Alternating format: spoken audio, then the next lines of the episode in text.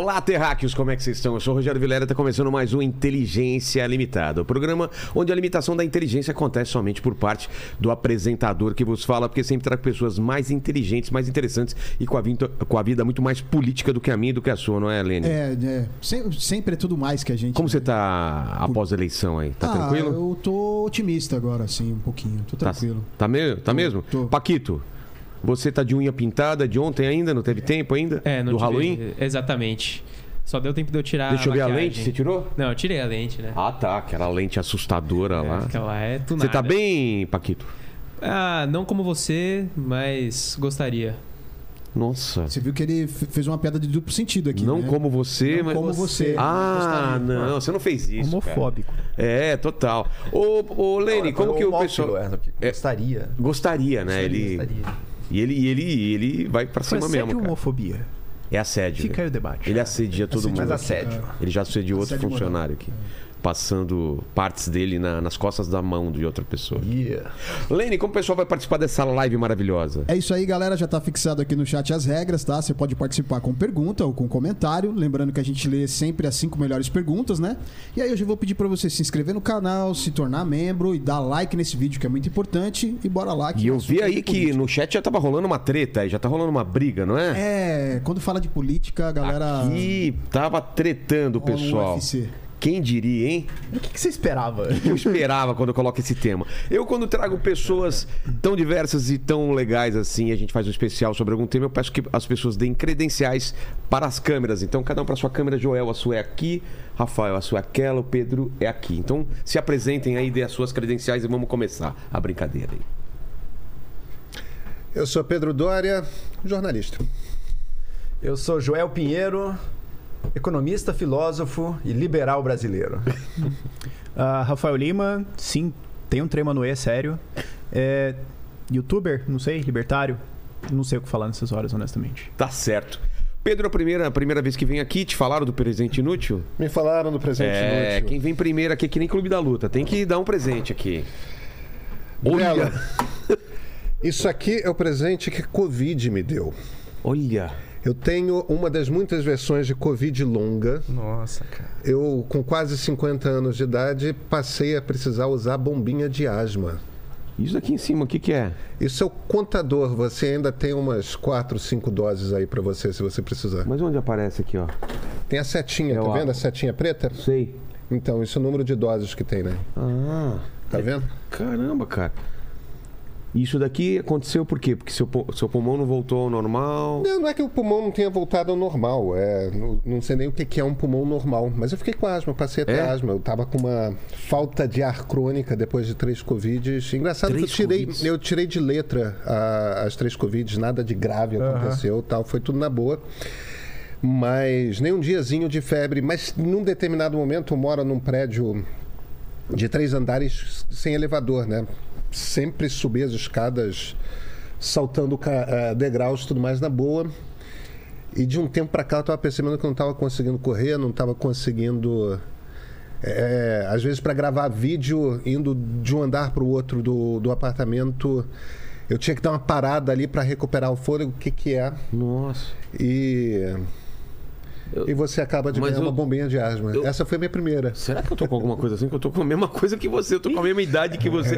Eu subo a escada, já me dá uma. Cara, Você pode também estar fora de forma. Tá? É, Essa não, isso é verdade. Eu- Não, isso eu tô muito fora de forma. Ô, Paquito, quando que a gente começa a treinar? É, a gente fez uma prévia aí esses dias, Prévia. né? A gente Fiz mandou... meia hora de, de escada aqui e você É, mais já- tirou foto do que. É, é, mas é porque se não tirar, se não tem- tirar vocês foto viram, não cresce, Passaram né? por uma academia aqui que a gente não treina. sim.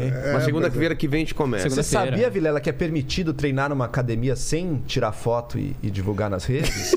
Não sabia disso, não. Então, agora que você sabe, quem sabe você É que, pode nem, é, tentar, que nem, é que nem vegano. Você sabe como você descobre uma pessoa que é vegana? É. Ah, não tem problema, ela vai te dizer Ela vai te isso. dizer na é, hora. é a mesma coisa que faz crossfit e tal. A pessoa vai querer te falar, eu faço crossfit e tal. Mas muito bem-vindo aqui, Pedro. é, e aí, a gente passou pela. Segundo todos os políticos que vieram aqui, e vieram os principais aqui, só faltou o Lula, que estava marcado terça-feira e desmarcou com a gente, né? Não deu a agenda e tal, mas Exato. todos passaram por aqui e todos falaram a mesma coisa. Foi a eleição mais importante de todos os tempos. Eu não sei porque, se é porque eles são contemporâneos dessa eleição ou foi mesmo uma, uma eleição importantíssima e que definirá para sempre os rumos da nação. E o que, que vocês acham?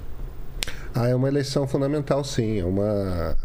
Eu, eu- eu teria dificuldade de dizer se foi a eleição mais importante da história da República, mas certamente foi a eleição mais importante da história da nova República, Tá. ou seja, de 85, 88 para cá. Porque no fim das contas, o Vilela, o que estava em jogo é se a gente continua na, no regime que foi instaurado pela Constituição de 1988, porque Jair Bolsonaro, o tipo de postura dele como presidente da República, o tipo de discurso dele, mostra em essência que ele era um político que discordava dos preceitos fundamentais daquela Constituição. Entende? Então, no fim das contas, o que o Brasil foi votar, mesmo que a maior parte dos eleitores não, tenham, não, não tivessem plena consciência disso, é se a gente ia continuar naquele mundo criado pela Constituição de 88 ou se a gente ia para outro tipo de regime. É, que não necessariamente seria uma ditadura, tá? É, mas seria uma outra coisa, com outras regras. Porque, no fim das contas, o que uma Constituição faz é instaurar quais são os valores de uma determinada nação. Quais são as coisas com as quais aquela nação se preocupa. E o que o brasileiro, evidentemente, escolheu é que aquele regime fundado por Tancredo Neves e Ulisses Guimarães continua. E uma votação apertadíssima. Fala, João. Foi a decisão, Vilela, entre. Eu gostei da introdução que o Pedro Doria deu. Escolha entre uma democracia imperfeita, uma democracia que male male tenta, nem sempre consegue, mas tenta garantir direitos individuais e direitos civis a toda a população, e um regime populista que coloca o projeto político de uma família acima da lei. E o que a gente está vivendo agora, com a derrota do Bolsonaro, faz dois dias que ele perdeu, olha o que a gente está vivendo. Imagina se a derrota dele não tivesse vindo depois de um mandato. Imagina se tivesse tido dois mandatos, três mandatos. Se essa ruaça que a gente está vivendo agora tá séria, hein? Eu acho que a gente vai vencer. Eu acho que a República Brasileira com certeza é mais forte que isso aí. Mas se agora tá dando esse essa preocupação, imagino que não seria o bolsonarismo com quatro anos a mais para dominar tudo que ele não tinha conseguido dominar ainda. Essa foi a escolha que o Brasil teve em mãos. Acho que grande parte da população não percebeu que essa era a escolha. Acho que o- as pessoas votavam por outros motivos. Porque queria voltar à vida boa da economia, do Lula, que cresceu, que teve acesso à faculdade, que teve carne pela primeira vez eh, todos os dias da semana, enfim. Uma série de motivos que levaram as pessoas a votar. Pro Bolsonaro também não, porque quer economia da privatização, quer as promessas do Guedes, seja lá o que for que a pessoa queira, ou, ou gosta mesmo, ou, ou tá com medo que a família seja atacada, uma série de motivos. tá? Alguns reais, outros falsos. Mas o que estava em jogo era a continuidade de um regime político que a gente chama de democracia liberal, que tem uma série de problemas, mas que até hoje é o melhor que a humanidade, que o Ocidente conseguiu desenvolver. E aí, Rafael? Eu não estou convencido que a democracia estava em jogo. Não, não vejo. Não acho que isso estava em debate ali. Ah, você falou de populismo. Acho que os dois lados são populistas, tanto que o PT votou É, eu vejo, contra vejo, a Constituição. É, eu vejo o Lula Vamos discutir isso, vamos discutir isso. Ah, vale a pena, porque já foi. Não sei se vale a pena. a Se o PT é populista, em que sentido? Em que sentido o PT representa, por exemplo, uma ameaça à democracia comparado ao Não, Bolsonaro? não, só a Acho uma fi- discussão não, não, eu, acho, eu acho mais a figura do Lula como, como, como um Vamos, vamos, populista. vamos Não, lá. mas É, vamos P- definir mas primeiro assim, o que, vamos que é lá, o que que é- O PT rejeitou a Constituição. Não, mas o PT assinou a Constituição. Claro que assinou. Você não pode, Reje- você não pode rejeitou. acreditar em tudo que você lê no WhatsApp, né, Rafa? Rejeitou o Plano Real. O PT rejeitou no plano real, como é legítimo de qualquer partido político na oposição. Sim, mas o O ponto PT é. é signatário. Pera um instantinho. É importante a gente não ficar espalhando desinformação. O PT, todos os parlamentares do PT constituintes assinaram a Constituição de 1988. o ok. PT não rejeitou a Constituição de 88. O PT tem um monte de eh, problemas, tá? O PT dos anos 80 era um partido um bocado radical, era possivelmente o partido mais radical, mais, mais radical do que os partidos comunistas. Sim, É, no no- dele, no- né? nos anos 80. E foi mudando. Cara, rejeitou o plano real, foi contra privatizações. O PT tem trocentos problemas. A gente pode chegar no mensalão, petrolão, um monte de coisa. É, mas eu acho que a gente tem que definir aqui o que, que a gente quer dizer com essa palavra populista. Primeiro, se você vai para a ciência política, tem a gente espalha aqui, tem um monte de definições do termo, mas o, o- Joel vai me corrigir. Tem uma, tem uma definição que eu acho que ninguém vai discutir. O, político populista é aquele que estrutura o discurso dele da seguinte forma: eu sou o representante Nós do povo. contra eles. É, Não é exatamente um nós contra eles. Existe um grupo na sociedade que não tem os interesses do povo em mente. E essas pessoas têm algum tipo de poder, mais. Eu, como representante do povo, vou chegar lá e do lado do povo vou derrubar esse, esse grupo. Isso é um populismo. Nesse sentido, a gente pode perfeitamente dizer que tanto Bolsonaro quanto Lula são populistas. Agora, o populismo não quer dizer necessariamente que você seja autoritário. Não. O populismo não quer dizer necessariamente que você deseje o rompimento da democracia. Então, por isso que eu acho que o Lula e o Bolsonaro são populistas. Nesse Assim, sentido na, de, na definição de dele, criar eu um... sou um populista. Hã? Na definição dele, eu sou um populista. Porque eu tô dizendo, existe um grupo que tem um certo controle econômico que não Você é tem um os líder interesses... político carismático? Não sei, eu sou carismático? Você é um líder político? Um dia você chega Eu sou, um lá. líder, eu sou um líder político? Não sei, estou te perguntando. Eu não sei. Ei, Honestamente. quantos seguidores você tem? Quanto, qu- quanto que 600 você cons- mil e sei lá quem conta. Não, não, não é seguidores nas redes sociais. Ah. É gente que está disposta a votar em você e te Não levar à presidência concorri. da República.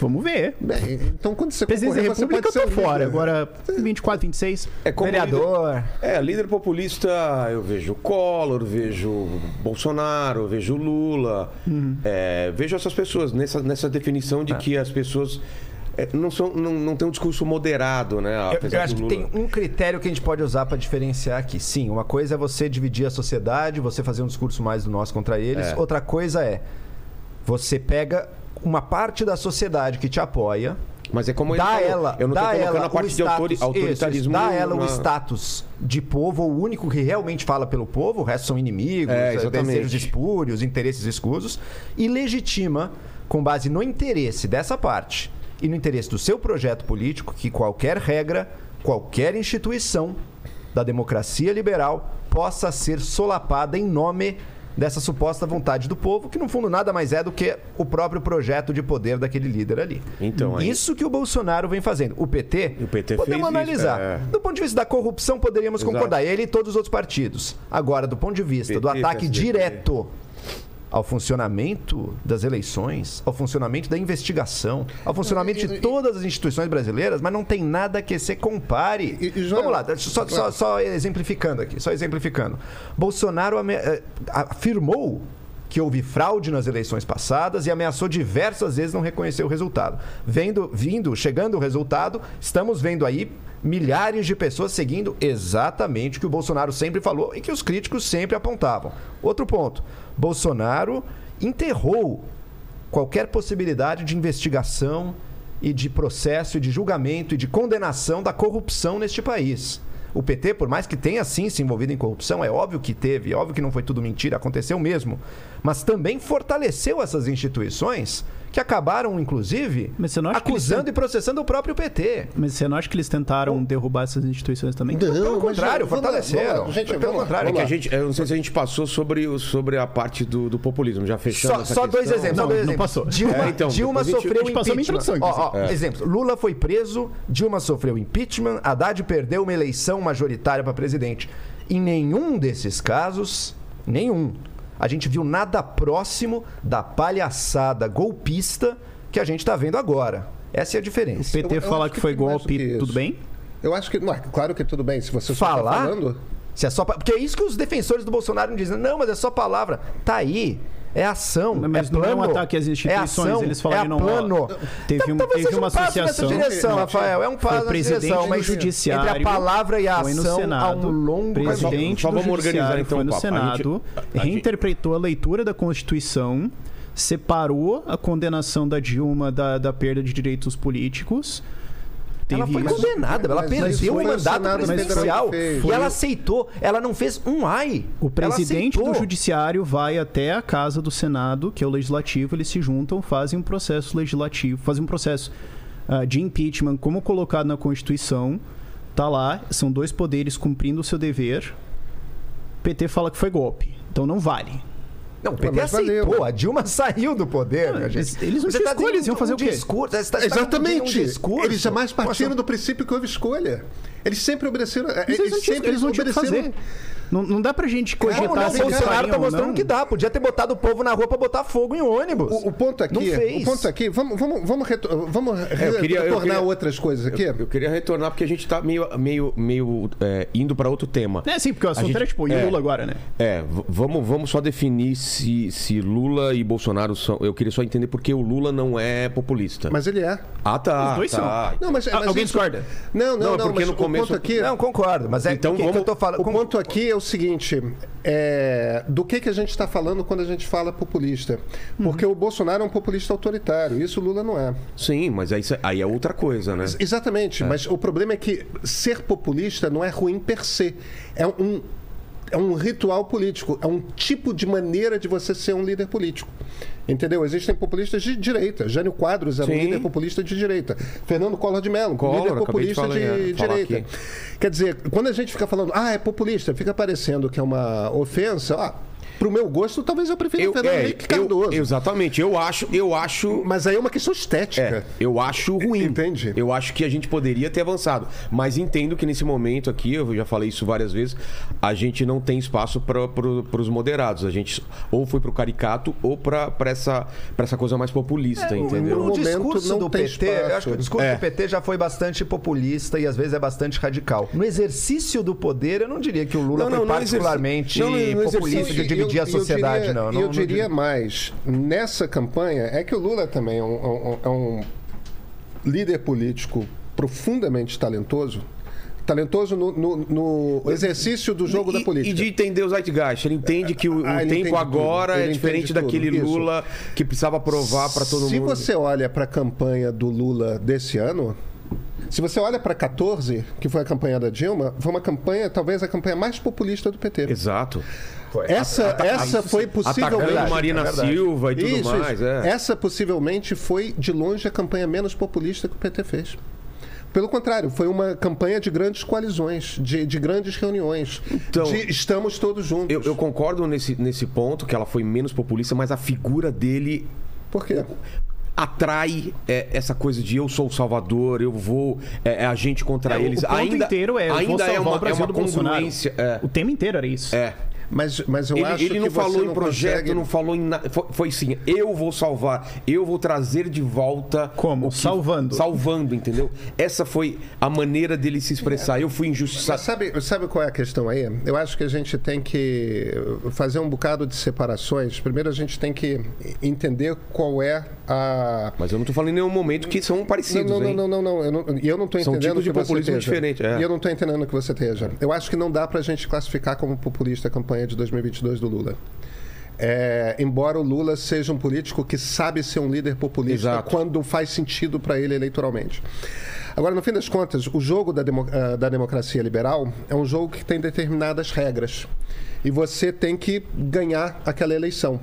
E para você ganhar aquela eleição, evidentemente, você tem que atrair uma quantidade maior de votos. Para você atrair uma uma quantidade maior de votos, são várias as ferramentas que você tem à sua disposição dentro do E jogo. hoje, e hoje, desde a da última eleição, mudou muito com redes sociais e tal. Claro, Total, claro, é outra, claro, é claro, outra claro, briga. claro. agora. Você viu que o PT quase perdeu Exato. o, poder dele na população nessa sabe. mudança. aí. Exatamente. Essa mudança de fase De aí, o mobili- PT não ainda, ainda não- é. agora começou a melhorar um pouco, mas mesmo assim não. Essa eleição tem uma característica que a política brasileira, não só a política brasileira, mas isso tem muito a ver com as redes sociais. A, a- a política de boa parte do, do Ocidente foi polarizando cada vez mais. No sentido de que cada vez o, o centro vai Depois até quero entender por que, que vocês acham que aconteceu essa Claro, coisa. claro, mas só para a Tá. gente não se perder, Tá. o centro vai desaparecendo. É. Então você tem que fazer, você tem que organizar candidaturas que são grandes tendas. Essa é a expressão que os americanos costumam usar. São grandes tendas que reúnem uma quantidade muito grande de pessoas. No caso do Lula, ele se tornou repentinamente a, a, a grande tenda da nova república, dos valores da nova república. É, em oposição à campanha que o Jair Bolsonaro estava tra travando.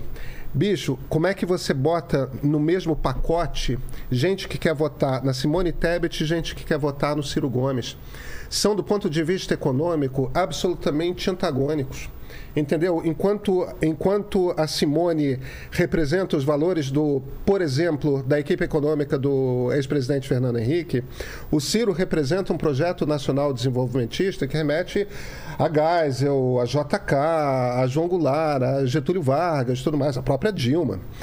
É, o PT tem essa capacidade de ter sido um partido que governou com Palocci e, e governou com Manteiga. Foi para os dois lados na economia. O Lula precisava estruturar o discurso dele de forma que ele conseguisse ser uma tenda na qual todos os grupos se sentissem à vontade. A gente pode reclamar de que, pô, eu quero saber o que você quer fazer na, na, na economia. Pois é, eu quero. Mas o problema é o seguinte: do ponto de vista do cálculo político, do, da maneira como o jogo é, é jogado, se ele se tomasse uma. Se ele estabelecesse uma definição, ele ia perder um dos dois grupos. Sim, foi, foi isso que eu senti. Ele não quis. É, não a quis E a do- questão- O a resumo questão- da campanha do Lula era não ser o Bolsonaro. Exatamente. É, mas é isso. Até porque a característica do Qualquer Bolsonaro outra era ser um posi- antipetismo. É, Mas qualquer falar. outra É, né? posição que ele tomasse, ele volta. perderia apoio. É isso que eu ia falar. Eu queria até colocar essa, essa, Aliás, essa pela- provocação. pela não margem, foi exatamente o antipetismo que elegeu o Bolsonaro e o antibolsonarismo que elegeu o Foi. Porque Foi, a que única dá coisa que unia todo mundo é somos contra o Bolsonaro. É- Esse era o grande, a grande São duas tenda. forças determinantes, sem sombra de dúvida. Mas acho que junto delas tem outras coisas também. Não, tem, tem. Por exemplo, uma... Eu, eu só, deixa eu só É, fazer uma pontuação cabeça aqui. é... Deixa eu só fazer uma pontuação aqui. É que eu acho que não é. Eu não diria anti-Bolsonaro, eu diria anti-bolsonarismo. Porque, no fim das contas, quando a gente parte do princípio que o Bolsonaro representa o rompimento com os valores da Constituição de 1988, a gente não está falando apenas do que uma figura, do que uma pessoa representa. A gente está falando de um conjunto de ideias e práticas de governo. É, é- é- ser contra o presidente Jair Bolsonaro não é ser contra a pessoa Jair Bolsonaro. É, porque Não, ele é claro que grosseiro, isso, não. É o que ele representa. Assim como o petismo representava algumas coisas para aquelas pessoas que votaram contra. o petismo é muito mais vago do que isso. O, o- o petismo no governo foi muitas coisas diferentes. O Bolsonaro é muito mais constante. É muito mais fácil você definir o que, que é um governo do Bolsonaro do que você definir o que, é um governo do PT. Porque Lula 1 é uma Mas coisa, no Lula imaginário 2 é... de quem votou era, era reduzido a uma coisa só, que era corrupção. Corrupção. Isso pegou Não é? muito. então eu tô muito falando assim, forte. desse imaginário. De é. quem votou Olha, contra o Lula. É, de quem eu, eu votou acho, contra. eu acho que é a maneira como as pessoas dizem. Quando as pessoas se viram e falam por que, que você não quer votar no Lula e as pessoas dizem porque ele é corrupto, você tem que partir. Você tem que ignorar uma quantidade tão grande de evidentes corrupções dentro da família Bolsonaro, que na verdade o que você está falando não é. Você acha que é tá uma omitindo emoção. o real, o real É, motivo. é, é, não é- Acho que tem eu outro acho motivo. que não necessariamente as pessoas sequer têm consciência Eu também do acho. que é. então, é, é acho que a maior um parte da. é, acho que a maior parte das pessoas não, não ali- entra nesse conceito. E quem é, é an- antibolsonarista tem, tem também uma questão central de, de valores, de, de falas e de não sei o que também, que isso. É, é, ofusca todo o resto, assim como no, no petista é, é corrupto, é ladrão, sabe? É uma, é uma, uma cegueira que para algumas pessoas é é evidente que ela, ela sabe que ela tá reduzindo aquilo a uma coisa só, mas para grande parte não, cara. Eles realmente acreditam nisso. Eles acreditam que que, acreditam ah, não, o, o partido do meu candidato não é, não tem nada de corrupção e o outro tem, Pois é. tem gente que acredita realmente. e Que é muito difícil de acreditar, né? Eu encaro da seguinte maneira, porque eu também sou alguém que nunca votei no Lula no passado, nunca tinha votado no Lula no passado, nunca apoiei PT. Até também. eu já fiz isso em 2006, você não fez? Não fiz, eu sempre fui de, de Eu fiz direita. isso em 2006, eu era burro, desculpa. E em 2006, quando o Alckmin perdeu, eu fiquei com raiva, porque eu falei, se o Alckmin tivesse falado do foro de São Paulo, ele levava essa. Eu pensava assim em 2006. Não, ele ia perder igual, ele tinha que ter falado da economia. Ia perder do mesmo jeito, é óbvio que ele ia perder. Mas enfim, na época eu pensava dessa maneira. Só que, e votei, e apoiei o Lula agora. E claro que você traz a questão, tá bom, mas e toda a corrupção não aconteceu? É claro que aconteceu. É claro que esteve envolvido. Mas veja uma coisa, o Lula, é um político brasileiro que esteve envolvido em corrupção e que, por tecnicalidades jurídicas, acabou não sendo punido por isso. Ele é o único político nessa situação? Claro que não. Claro que não. É a coisa mais comum que existe na política percepção- brasileira. a percepção que existe na é política que todo brasileira e político é que, e que vale, inclusive, para o próprio Bolsonaro. Porque tá tudo travado nas investigações de rachadinha, de corrupção de gabinete, de de onde vem a fortuna da família dele. Tudo isso também foi melado na justiça. sabe? Então, quem me diz que não vota no Lula por ser corrupto, mas vê uma diferença muito grande entre ele e o Bolsonaro, você tem que se perguntar, mas onde é que ela tá vendo essa Mas é que nem diferença? torcida de futebol. É- o cara, exato, o cara exato, vê o então- pênalti do É contra então é ele, mas não vê. motivo, Mas é mais então- parecido com torcida Mas de é que, futebol. mas é né? que também tem uma coisa que eu, que eu acho que é importante lembrar. A gente não pode achar que existe um eleitor ou um número baixo de grupos de eleitores. Existe. Eu sou muito. eu- Eu sou muito do- da tese do Brian Kaplan do mito do eleitor racional. Você tem milhares de teses diferentes de por que que um eleitor fez alguma coisa ou não. Uma escolha. E eu acho que a maior parte deles, inclusive, nem parou pra pensar muito sobre Ah, isso. muita gente que também nem 10 pensou, minutos, cara, é. Que é um dos Tem muita problemas gente que, que, decidiu na hora, eu- tem de tudo. Tem, tem um, que é um dos problemas que eu tenho com a noção de eleições. É. É, agora, o, o ponto é assim: ah, o cara que falou, ah, não voto no Lula porque ele é corrupto. Ah, mas o Bolsonaro também. O cara vai te responder na lata por mil vezes menos. Esse é um argumento Será? bom? Não. Mil Como é que vezes menos? isso? Esse é um argumento O- bom. acho que- não é acho um que argumento o sítio bom. do Lula vale menos. Eu tô dizendo, acho que o ele sítio vai e o triplex junto valem menos do que uma mansão do a- Bolsonaro. a- É, a- o Petrobras? triplex vale. Mas não metade- só o Lula. Ué, mas era o partido do Bolsonaro, secreto. inclusive. Tá, mas era PL, parte da PP. PTB. Eu, só- eu não tô dizendo que eu concordo com esse que é argumento. o eu tô Lula dizendo que é 4 isso que o cara não vai voltar pra você. Eu tô dizendo que é isso que alguém falaria. Eu entendo, eu entendo. Perfeito. Você perfeito. tem um Mas monte de- por exemplo, você que tem gente que votou no Lula por causa da Vamos frágil. colocar uma inflação. suposição. Bolsonaro é preso daqui uns dois anos. Essa percepção vai mudar, então. Ah, então também ele é corrupto. Não só vai mudar. depois, Não É só mudar. depois de ser preso, você acha que as pessoas Eu, têm eu essa, tô, eu tô essa- plenamente convicto que todo mundo que acha alguma coisa politicamente hoje vai daqui 10 anos olhar pra trás, ver todas as evidências, ver toda a discussão e concluir que eles estavam certo o tempo todo. Ah, é? Não Eu, eu acho a mesma coisa sobre o Covid. Eu sei, eu- eu- Todo eu mundo que tinha uma posição no Covid, daqui 10 anos vai olhar pra todas as evidências, tudo que aconteceu, analisar todas as consequências e vão concluir que Mas eles às estavam certos vezes o tempo muda. todo. Mas- às vezes muda. Você votou no Lula lá em 2006, hoje É, porque eu era burro. então, Porque eu tirei o vezes- leitor, eu tinha vezes 16 muda, anos. Às vezes muda. Eu não sei porque é eles isso. autorizam pessoas com É, 16 eu anos a votar. Não faz eu fui- sentido. gente, eu sou.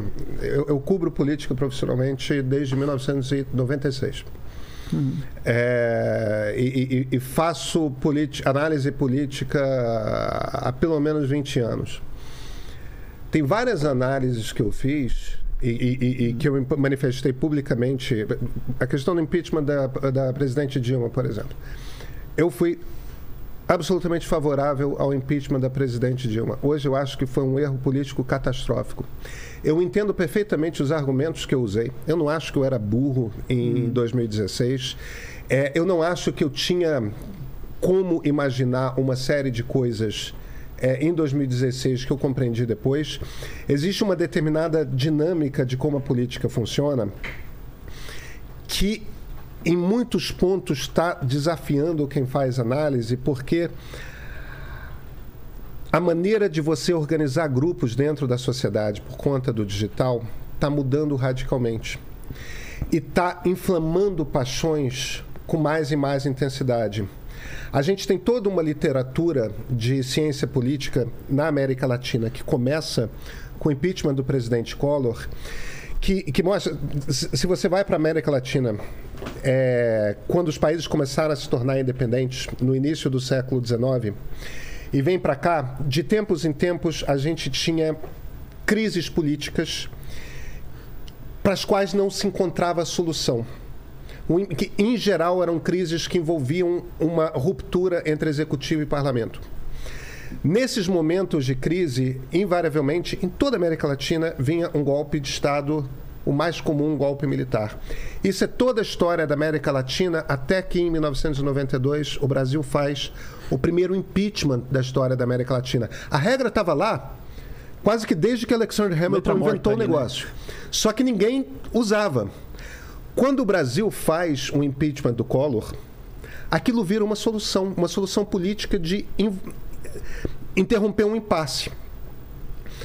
América Latina de 92 Ele- pra cá até- fez tipo uns 20 impeachments. Ele até saiu antes, né, de, de tomar o impeachment. É, Não, tudo bem. qualidade jurídica. É, tem canalidade. A, a- a- a questão, a questão fundamental é: impeachment virou uma maneira de, política de você resolver. ilegal, dentro da legalidade, dentro da institucionalidade, você resolver impasses. Só que, da segunda metade da última década, de 2014, 2015 para cá,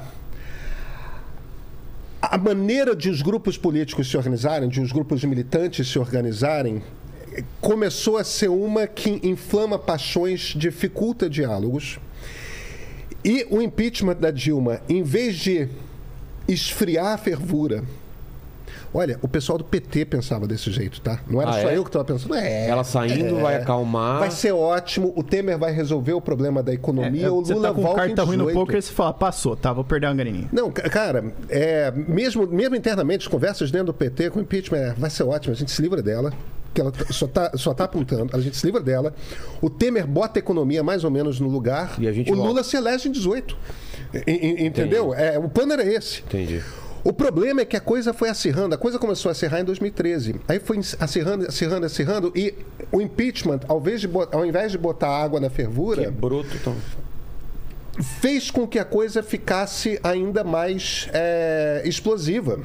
Então o impeachment terminou sendo uma solução política que, ao invés de encerrar um momento de, de atrito, fez com que a coisa se acirrasse muito mais. E a gente botou um cara de extrema-direita na presidência da República.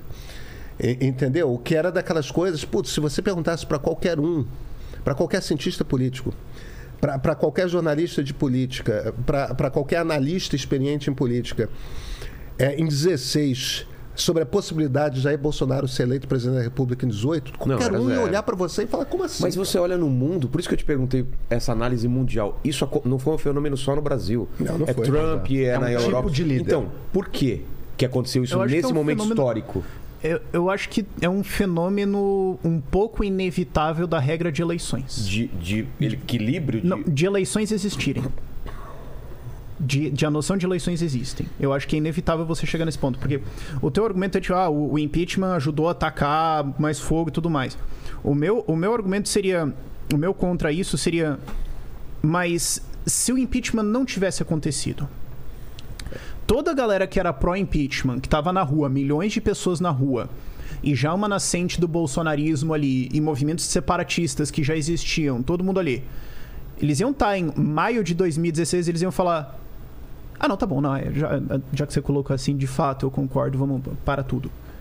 Eles iam ficar mais dois anos e meio fazendo isso. Então, a gente ia chegar em 2018 com um país pacificado, calmo, pensando, é, não, não, de fato, a gente considerou aqui, de fato, o impeachment seria uma coisa inconveniente mesmo. Vamos fazer uma eleição calma, debatendo duas perspectivas de social-democracia entre Alckmin já tá e, 18. e Lula. Eu acho que já vindo. que- Posso, Eu acho que o Tucano ia ganhar em 18. Não, mas, mas o uma meu boa ponto é, pergunta. as pessoas, as pessoas iam chegar Mas calmas acho que, e acho que o radicalismo em- continuaria. Acho que o radicalismo continuar. continuaria, mas eu não acho, É, Rafael. meu, que meu seja- ponto é que assim, mas eu não você acho, tinha pontos seja- diferentes para Isso, chegar no mesmo ponto. Mas eu não acho que o, o- o fator aí seja a existência de eleições, porque a gente teve eleições por 20 anos antes, Sim, sem isso acontecer. mas tá gravando. Eu acho que o que é. É- eu é acho uma que- regra do jogo, ele vai não, agravando. Não, não, porque às vezes você tem períodos de mais ah, moderação também. É acho que a, o que a Qual que é a gente está vivendo. É o que a gente está vivendo Sim, mas- é uma mas é isso que eu quero consequência. De uma profunda. E que não é só no Brasil. Esse é o ponto É, então, que o Vilela traz e que acho que isso é importante. Precisa ser Não é explicado só o que está acontecendo com o mundo. O que eu creio é o seguinte: a gente está vivendo as mudanças de uma profunda revolução na maneira como a humanidade se comunica. Tem a ver também com poder uma crise. das redes sociais. Mas chega no o que eu quero poder- falar. O poder das redes sociais, É. o poder dessa comunicação que de um indivíduo sem grandes recursos pode chegar a milhões de pessoas, ele ao mesmo tempo democratizou o poder de comunicação como nunca antes na história da humanidade. É uma coisa riquíssima, assim, uma coisa muito valiosa.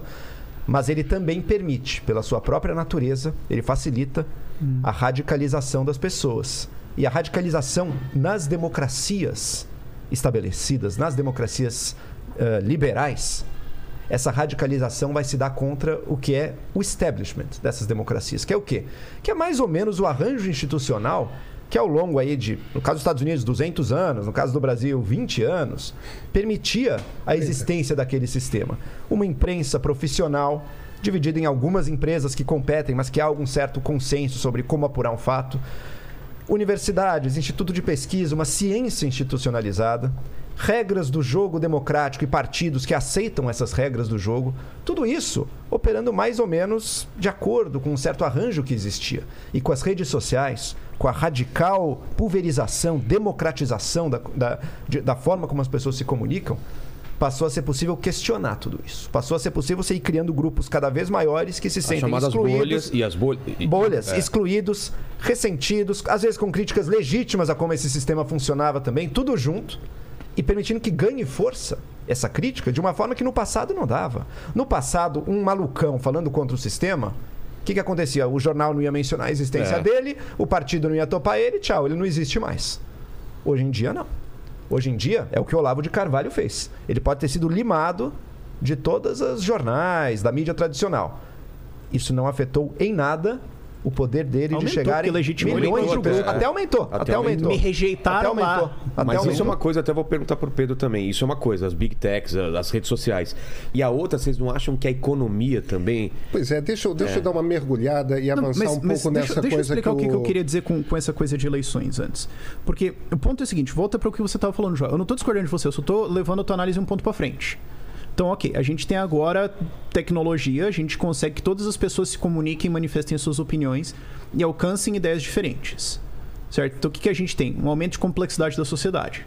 Mais pessoas vão ter ideias, mais pessoas vão ter demandas diferentes, porque as demandas, ideias e preocupações das pessoas em um ambiente com menos mídias vão ser aquele pequeno grupo. Quando você explode em mídias, em necessidades, demandas, culturas, você entra em contato com milhares de culturas diferentes e subculturas diferentes, indivíduos começam a se especializar muito rapidamente.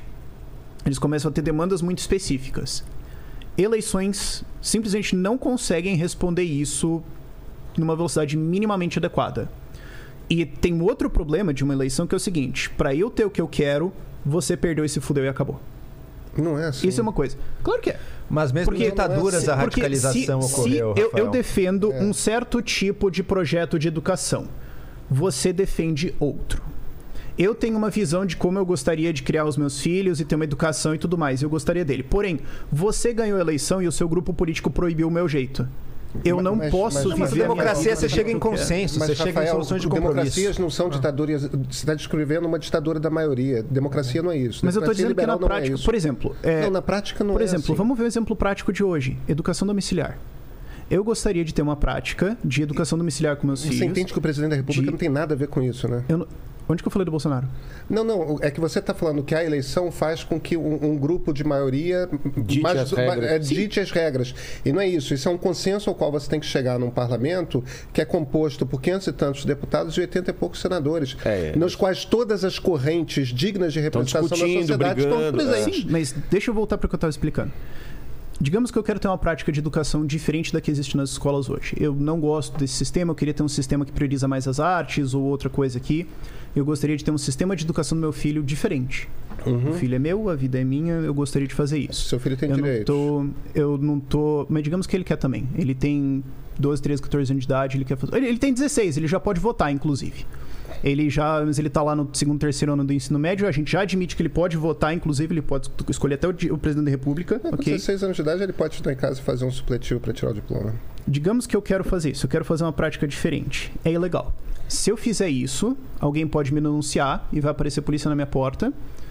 Vão falar que eu tô abusando dos meus filhos, eu vou pro jornal sendo caluniado como abusador, como um maluco e tudo Não, mais. Você vai estar. Você, E eu vou- você não vai ser caluniado, você vai ser acusado Não, não, de mas, descumprir mas peraí, mas, mas peraí, Mas mas acontece. posso pegar esse Eu tô- eu tô exemplo? Dizendo, pegar esse deixa- exemplo? deixa eu terminar. Tá, termina o exemplo. Deixa eu Deixa eu, deixa eu tratar. Eu, eu quero fazer isso. Isso aqui é a minha vida, eu quero fazer isso na minha vida privada. Ou, vamos pegar outro exemplo: maconha medicinal.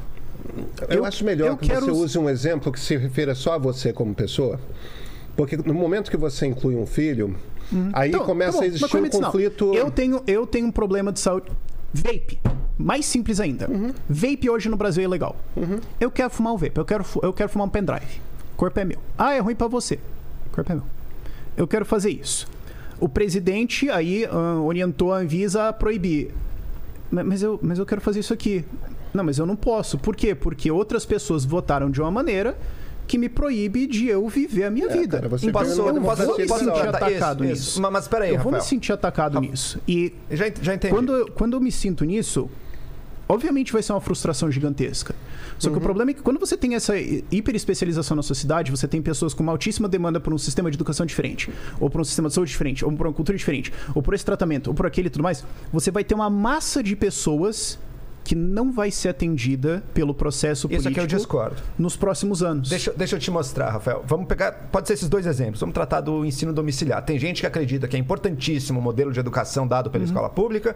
Tem gente que acredita que não, eu ensino meu filho em casa, esse é o caminho e tudo mais. Como é que muitas democracias têm resolvido isso? Primeiro, em primeiro lugar, antes, a demanda pelo ensino domiciliar era uma microfração ali, não tinha muita representação política, mas cresceram, se organizaram e foram pleitear o seu direito, a sua demanda por esse tipo de educação. Qual foi a solução encontrada por diversos países democráticos, como a Inglaterra, por exemplo? Olha, você vai ter, ok, é possível você ter a educação domiciliar em casa, mas não é o vale tudo, porque vale tudo, às vezes você pode deixar seu filho analfabeto. E se você fizer isso, é um crime que você está cometendo. Então ela vai ter que ser regulamentada de uma certa maneira. Consumo de substâncias. Vários estados americanos ou estados europeus, as pessoas dizem: não, peraí, temos estudos, a gente está vendo que a maconha não é esse bicho de sete cabeças, a gente está vendo que se o álcool está liberado, qual o motivo da maconha não está. Entra-se em discussão democrática dentro do parlamento, do Congresso, dos congressos estaduais que seja, e você regulamenta aquela prática e diz: olha, em que casos? Pode, por exemplo, usar maconha. O Brasil está discutindo se pode ou não em diversas doenças. Alguns estados americanos avançaram e disseram: não, na verdade, vamos discutir o uso recreativo, inclusive, dessa substância. Parece que é perfeitamente possível conciliar a legalização disso com as preocupações do outro lado também, que também são as. E aí? E, e os jovens? É qualquer idade que pode usar? Ou a gente tem que dar uma regra para isso, para impedir? Será que pode consumir em qualquer lugar? Ou tem lugares em que pode e o que não pode? Será que qualquer um pode vender? Como é que a gente vai controlar a qualidade disso? Uma série de questões que é justamente no debate democrático, dentro desses órgãos representativos, que acontece.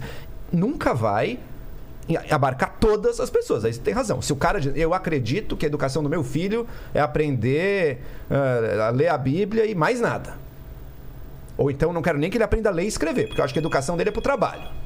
Essa pessoa não vai estar contemplada. Ela vai ter que dar, ela vai ter que chegar num acordo, chegar em algum tipo de meio termo dizer, olha, a sua preocupação Você é legítima. que quando você mas você vai esses- ter que, você vai você ter entende que, quando você usa você esses vai exemplos ter que extremos, chegar as pessoas que têm essa opinião olham pra você e falam: Meu Deus, o que, que tá acontecendo aqui? Então, Rafael, a questão é a seguinte: a maior parte das pessoas estará contemplada. Elas vão ter o seu direito, mas não é o direito absoluto. Eu quero ter o Sim, mas- direito. Mas você realmente quero... acha que alguém desse grupo quer fazer isso? Como assim? Uma educação que não tem. óbvio que não, escrever óbvio que não por isso. Vão estar tá. contemplados, exato. Exa- Por isso essa demanda legítima estará contemplada. Limitando os abusos, que são um risco, porque às vezes tem pessoas que não têm a demanda legítima e só queriam o abuso e estavam misturadas ali no meio também, limitando aquilo. O que eu quero dizer é o seguinte: a democracia tem justamente esses mecanismos para não acontecer isso, isso que você está temendo, que é cada vez uma parte maior da população está excluída, De tanto, totalmente é. excluída de tudo. Pelo contrário, é um Eu não mecanismo tô de dizendo inclusão. excluída E- de tudo. Eu tô dizendo Isso, excluída entendi. de ter o processo de aquela coisa que ela acha importante Isso. ser priorizada e resolvida. A democracia tem os meios para isso acontecer. Mas, mas então. por exemplo, mas no ensino no domiciliar, por exemplo- exemplo, na legalização da maconha. Eu vou usar isso no exemplo de educação domiciliar. Isso foi um debate de pô, mais de década. De associações tentando levar isso e tudo mais. E, cara, assim, ó, falando, eu tenho 6, 7 anos de experiência nesse debate. Não existe debate. Não existe. Você chega lá, a organização chega e fala: Ah, não, a gente quer fazer isso. Tá aqui vários artigos, tá aqui várias ideias, tá aqui várias coisas, tá aqui crianças que praticaram e tudo mais. Cara, a resposta que eles recebem é: pedófilo. É isso. Sabe com quem vocês eu, podem eu- aprender eu um passei pouco? Uhum. sete anos nesse debate e eu vi uma vez um cara me citar um artigo como resposta. Uma vez. É, Alguém que era sério, oposto. A situação às Então, é muito ruim. Quando você. Eu tô Sabe dizendo quando, você tá aprender um grupo coisa? disso de. Isso é um exemplo. Isso é um exemplo. Então, educação domiciliar. Ou o pessoal da maconha medicinal. Uhum. Pô, meus filhos têm algum problema, ou eu tenho um problema, eu quero usar isso. Aí você quer. Aí você tenta chegar no debate e uh, a Câmara dos Deputados ou o Senado te dá a entender. Infelizmente, o nível da política Não, a gente é não vai baixo, debater isso claro. agora. Exato. Quando que a gente vai Exato. debater isso? Ah, talvez 15 anos. Eu posso morrer No de Brasil, câncer. se depender daqui da dois bancada meses. aí, nunca. É, Eu- eu não tenho esse meu tempo. Pai, meu Exato. pai usa, Então- meu pai usa cannabis medicinal por causa do Parkinson. É, é, Não, sim. tipo, isso não, não é nesse momento Mas eu tô um dizendo, problema no Brasil. quando você tem cada uma dessas Eu- eu coisas só e o processo não consegue priorizar Eu- eu- essas, eu entendi. sentem Eu, eu- eu, eu entendi. Eu acho que no fim Vai das piorando. contas, a, a- lógica de uma democracia liberal, quando ela funciona bem, e democracias liberais não estão funcionando bem justamente por causa da polarização. A- a- o, o incentivo Mas, para mas que o meu ponto é que não é por causa da polarização, é por causa da hiperespecialização. O processo não consegue atender cada um desses grupos com a sua demanda prioritária Rafael, a lógica, veja, a a lógica de uma democracia liberal, no fim das contas, é uma lógica utilitarista. É você fazer o melhor pela maior quantidade de pessoas. E você tem uma série de instrumentos contra-majoritários de defesa justamente dos, das minorias diversas que podem existir. É para isso que a gente tem parlamentos. No momento, a gente está num, num quadrante da história em que democracias liberais estão funcionando mal. E aí eu acho que valia a pena a gente voltar para a nossa discussão inicial. O, o- o Joel tinha falado a respeito da coisa da, da comunicação digital. Sim. Eu queria pegar o, o- o ponto gancho. da economia, É. do qual você tinha eh, falado. Porque Da economia e, da, e, e- e dessa. Dessa é, movimentação muito grande de massas de pessoas de É, um lugar para o isso- outro tudo isso que tá gerou jogo. é, xenofobia, estão roubando nosso emprego. Isso é. gera um, um, um, Tudo isso tá um no movi- jogo. é, Na tá Europa e Estados É. Unidos. No Brasil, menos. No Brasil é curioso que é menos. Mas já tá começando também. Ah, mas É. cara, eu fiquei muito triste depois das eleições, cara. Eu fiquei muito triste, eu fiquei muito triste com a galera falando, não, o Nordeste votou errado, perdeu isso aqui. Aí depois eles vêm pra São Paulo pegar emprego, eu falei, cara, quanta merda É, então, junta é. Gera você tá tipo falando. Mas só, só então, Pedro, por favor. Mas deixa, existe um momento da história que para o qual a gente tem que olhar cada vez mais, que, é, que são as décadas de 20 e 30 do século passado. Esse momento é chamado de crise do liberalismo. E eu tenho certeza de que a gente está vivendo uma nova crise do liberalismo. O- o- o que- quando eu estou usando a palavra liberalismo aqui, do que, que eu estou falando? Estou falando da democracia liberal. Uma das características da democracia liberal é o seguinte: ela é lenta nas suas transformações. Ela é propositalmente lenta. As coisas não têm que ser mudadas o tempo todo, a, a- a toda hora. Você tem que ter esses, esses processos, justamente para que seja um regime no qual a maior parte das pessoas estejam atendidas a maior parte do tempo. Em momentos em que o mundo está passando por mudanças muito drásticas e muito rápidas, esse sistema não consegue dar conta de apresentar soluções instantâneas. E é um pouco o- a queixa É exatamente que o argumento que eu está tava falando. Mas, mas um Exatamente mas um instantinho, mas espera um instantinho. Vamos dar uma avançada aí para a gente entender onde estão as armadilhas desse, desse jogo.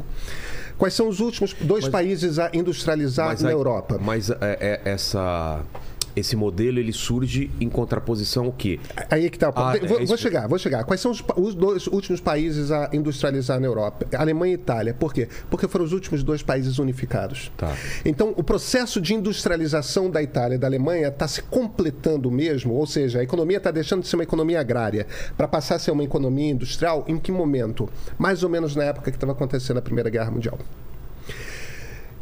Quando acaba a Primeira Guerra, tem a pandemia, cara, a quantidade de pessoas que teve que migrar para grandes cidades na Alemanha e na Itália, porque moravam no campo, e olha, avô, bisavô, trisavô, tetravô, quinto avô, todo mundo sempre Ou tinha imigrou, trabalhado né? na fazenda tiveram que ir para a grande cidade para trabalhar na fábrica. E aí, quando você vai trabalhar na fábrica, em vez daquela cabaninha em que você morava na fazenda, mais ou menos afastado das outras pessoas, mas você vai para um cortiço, essencialmente. E você mal consegue pagar. E você tem que trabalhar uma quantidade bizarra de horas por dia.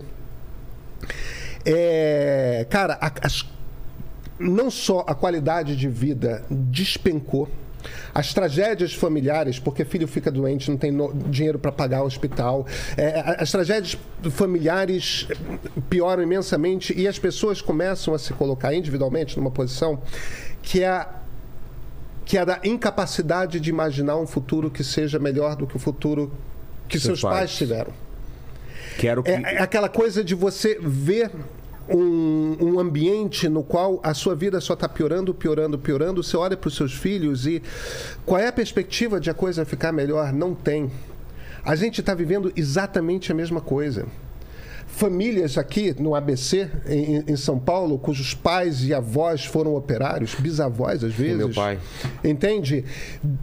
Essa turma está dirigindo Uber ou, ou- ou- ou- ou dirigindo moto de entrega. Entendeu? A perspectiva de futuro começa a desaparecer muito rápido. E bate um desespero porque você começa a sentir a vida toda muito mais insegura. Porque antes, bem ou mal, você, sei lá, trabalhava na Ford, no, você tinha um plano de saúde, você tinha. Ficava 10 anos, 20 anos no mesmo emprego. E- Exatamente, normal, exatamente. Agora, eu estou falando das pessoas de classe média baixa e topo da pobreza, eu poderia estar falando de engenheiro dirigindo Uber, eu poderia estar falando. Essas transformações, essas mudanças estão afetando todo mundo. Não existe uma única indústria que não esteja mudando radicalmente o seu modelo de negócio. E quando você muda radicalmente seu modelo de negócio no processo de digitalização, é sempre para um modelo de negócio em que você precisa, sei lá, metade das pessoas. Entendeu? E com especializações completamente novas. Se a pessoa é um pouquinho mais conservadora, tem um pouco mais de dificuldade de se readequar com 40, 50 anos, com a nossa idade, ferrou Já cortado. cortado. Então, a gente está numa fase da história, assim como nos anos 20 anos 30. A gente está numa fase da história em que uma quantidade cada vez maior de pessoas na sociedade está profundamente angustiada sem conseguir imaginar que tipo de futuro pode vir a ter. Só está vendo a coisa piorar e não tem a esperança de, de que a coisa vai melhorar ali na frente. Nesses momentos, democratas têm dificuldade de dizer eu vou chegar no governo e vai tudo ficar melhor. Porque porque não vai ser rápido até esse é novo crível, né? sistema se rearranjar. Não, o novo sistema vai se rearranjar porque todo sistema econômico se rearranja num determinado momento. Mas não é que- rápido. Sim, Só mas que é uma coisa de décadas. Mas as pessoas podem olhar naquele momento e falar, ah, eu acho que não. não tô acreditando no que você tá falando. E é um processo de décadas. Naquele momento, o que a gente viveu foi a ascensão de fascismo e comunismo. Claro. Porque, porque tanto o fascismo como o comunismo estão te prometendo um mundo perfeito. Entendeu? E vem prometido por um sujeito que é extremamente carismático e que junta as massas. E as massas se entregam. Então, esse fenômeno, eu não estou dizendo que Jair Bolsonaro ou Donald Trump ou qualquer um desses, dessas figuras sejam fascistas no sentido. No, no- no sentido Mussolini e Hitler do termo, o que eu estou dizendo é que eles são, eles representam movimentos radicais de rompimento com a democracia liberal, da mesma forma que aqueles caras representavam naquela época. Num momento em que a sociedade está passando por uma transição que é profunda, é complexa e que ainda não reassentou e a gente não entendeu como organizar. Eu acho que sem dúvida a angústia econômica tem um peso e tem um peso real em muitas dessas escolhas políticas. Estados Unidos é um caso claro, quem que votou no Trump, né? Justamente isso. Mas você tem países que passam por isso também num outro estado econômico, né? Tanto que agora a gente vê países em situações econômicas muito diferentes, caminhando na mesma direção. Assim como nos anos 20 e 30, ou um pouco antes, você tinha países em situações muito diferentes fazendo essas escolhas antidemocráticas ou antiliberais, se a gente quiser chamar assim. A Rússia foi um exemplo, né? A Rússia não estava vivendo a angústia da industrialização forçada. A Rússia viveu a sua industrialização depois da escolha política pela revolução e pela ditadura do proletariado. ali. Eu acho que chamar de escolha política é um termo meio Isso, isso. Eu não forte, dizendo né? que o povo escolheu. Alguém escolheu.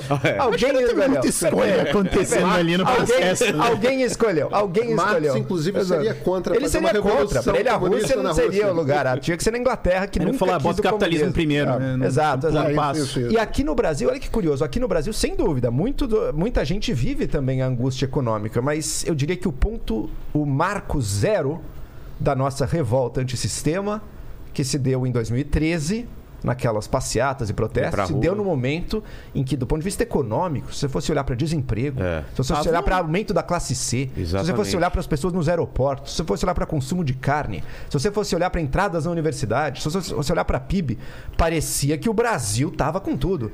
É, e aí E você de pode até jogar jeito, contra a tese e falar o de pessoal algum não se preocupar jeito- com isso, porque a economia tava bem. Aí Mas deve é que de algum jeito a revolta, mesmo assim, gestou e se expressou naquele momento. Mas eu acho que o que aconteceu em 2013 é que a gente está falando de economia como se a economia fosse dinheiro, e dinheiro no bolso e, Bens e- e emprego. É, acho que ele estava dizendo mais uma sensação de percepção de futuro. É, né? o, o que eu acho que aconteceu no Brasil em 2013 foi o seguinte: você teve uma ascensão social muito importante nos 10 anos anteriores.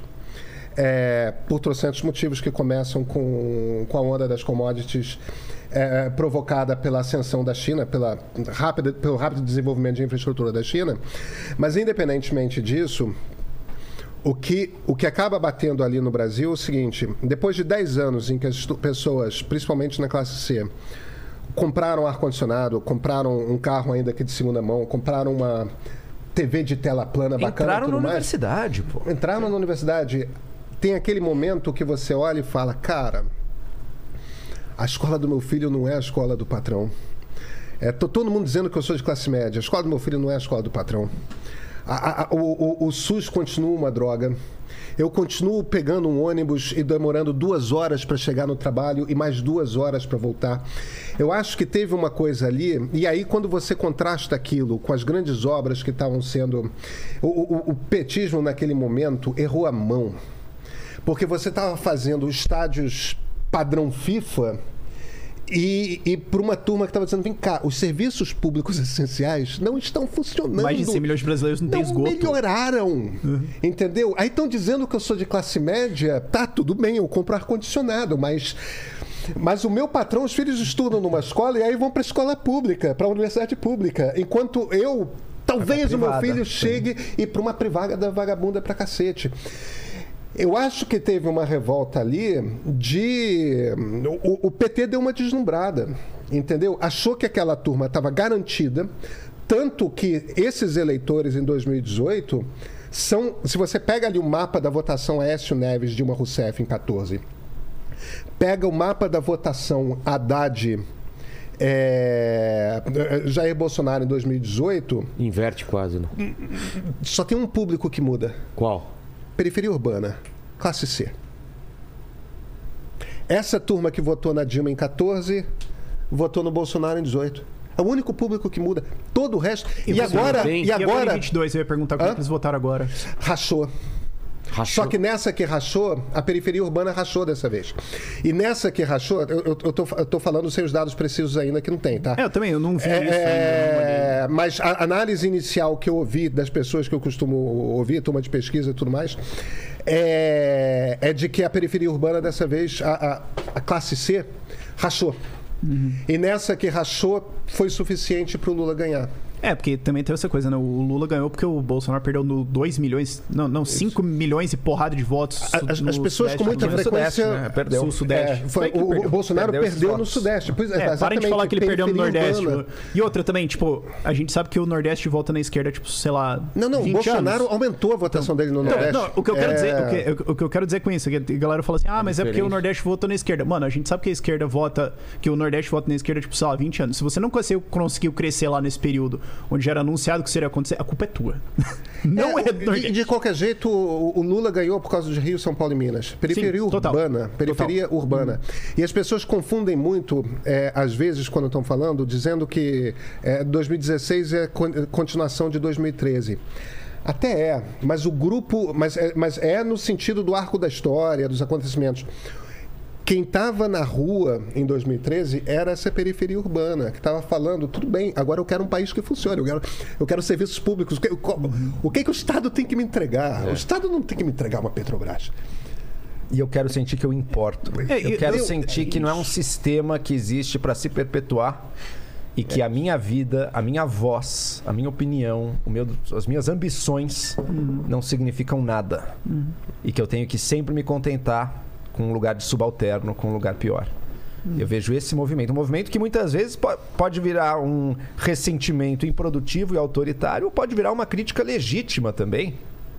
Há um sistema que de fato é excludente. É um sistema que de fato trata como de segunda classe muita gente. E não estou falando só do, do miserável. Esse é tratado como quinta classe. Estou falando da pessoa que tem nas suas mãos algum recurso, que tem hoje em dia algum acesso à cultura, que tem algum acesso à opinião, a formular seu próprio pensamento, a sua voz, mas cuja voz era sistematicamente limada desse sistema.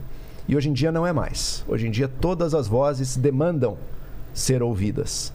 E eu acho que as democracias modernas, as democracias liberais, os países, as nações desenvolvidas e as nações democráticas ainda não aprenderam a fazer isso a contento. Sabe, fazem isso muito melhor que qualquer ditadura, tá? Porque se a eu democracia não tem esses falando de problemas, as ditaduras Eu não árabes, eu por não exemplo, se houveram o com a você mesma eu situação, com a Eu mesma não tava situação. defendendo o regime Não, ditatorial não, não, eu sei, autoritário. eu sei, eu Você sei. sabe que eu tava defendendo. Não, não, mas cuidado, hein? O Você regime do aula do que eu tava o defendendo, eu sei, regime, você o aula regime, o regime do dono de condomínio, monarca absoluto, também é ditatorial. Cuidado com isso. Cuidado com não é só o direito de propriedade, a política que é resolver os conflitos no diálogo, com o uso da palavra, com o uso da voz, com uso com, e baseado em regras, ele é inescapável. Ou você vai ser mais Eu também democrático, defendo isso. A diferença ou é você que vai eu ser def- ditatorial, seja com título Não. de propriedade A- ou a não dif- na história. A diferença é que eu tô dizendo que vai participar dos processos quem concordou em participar.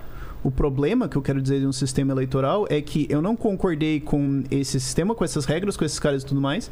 E por mais que eu, e o meu grupo tenhamos uma demanda e a gente não quer mandar na vida dos outros, eu só quero viver as minhas coisas e tudo mais, outras pessoas podem impor uma outra prioridade na minha cabeça e eu vou ser negligenciado por sabe lá quanto tempo.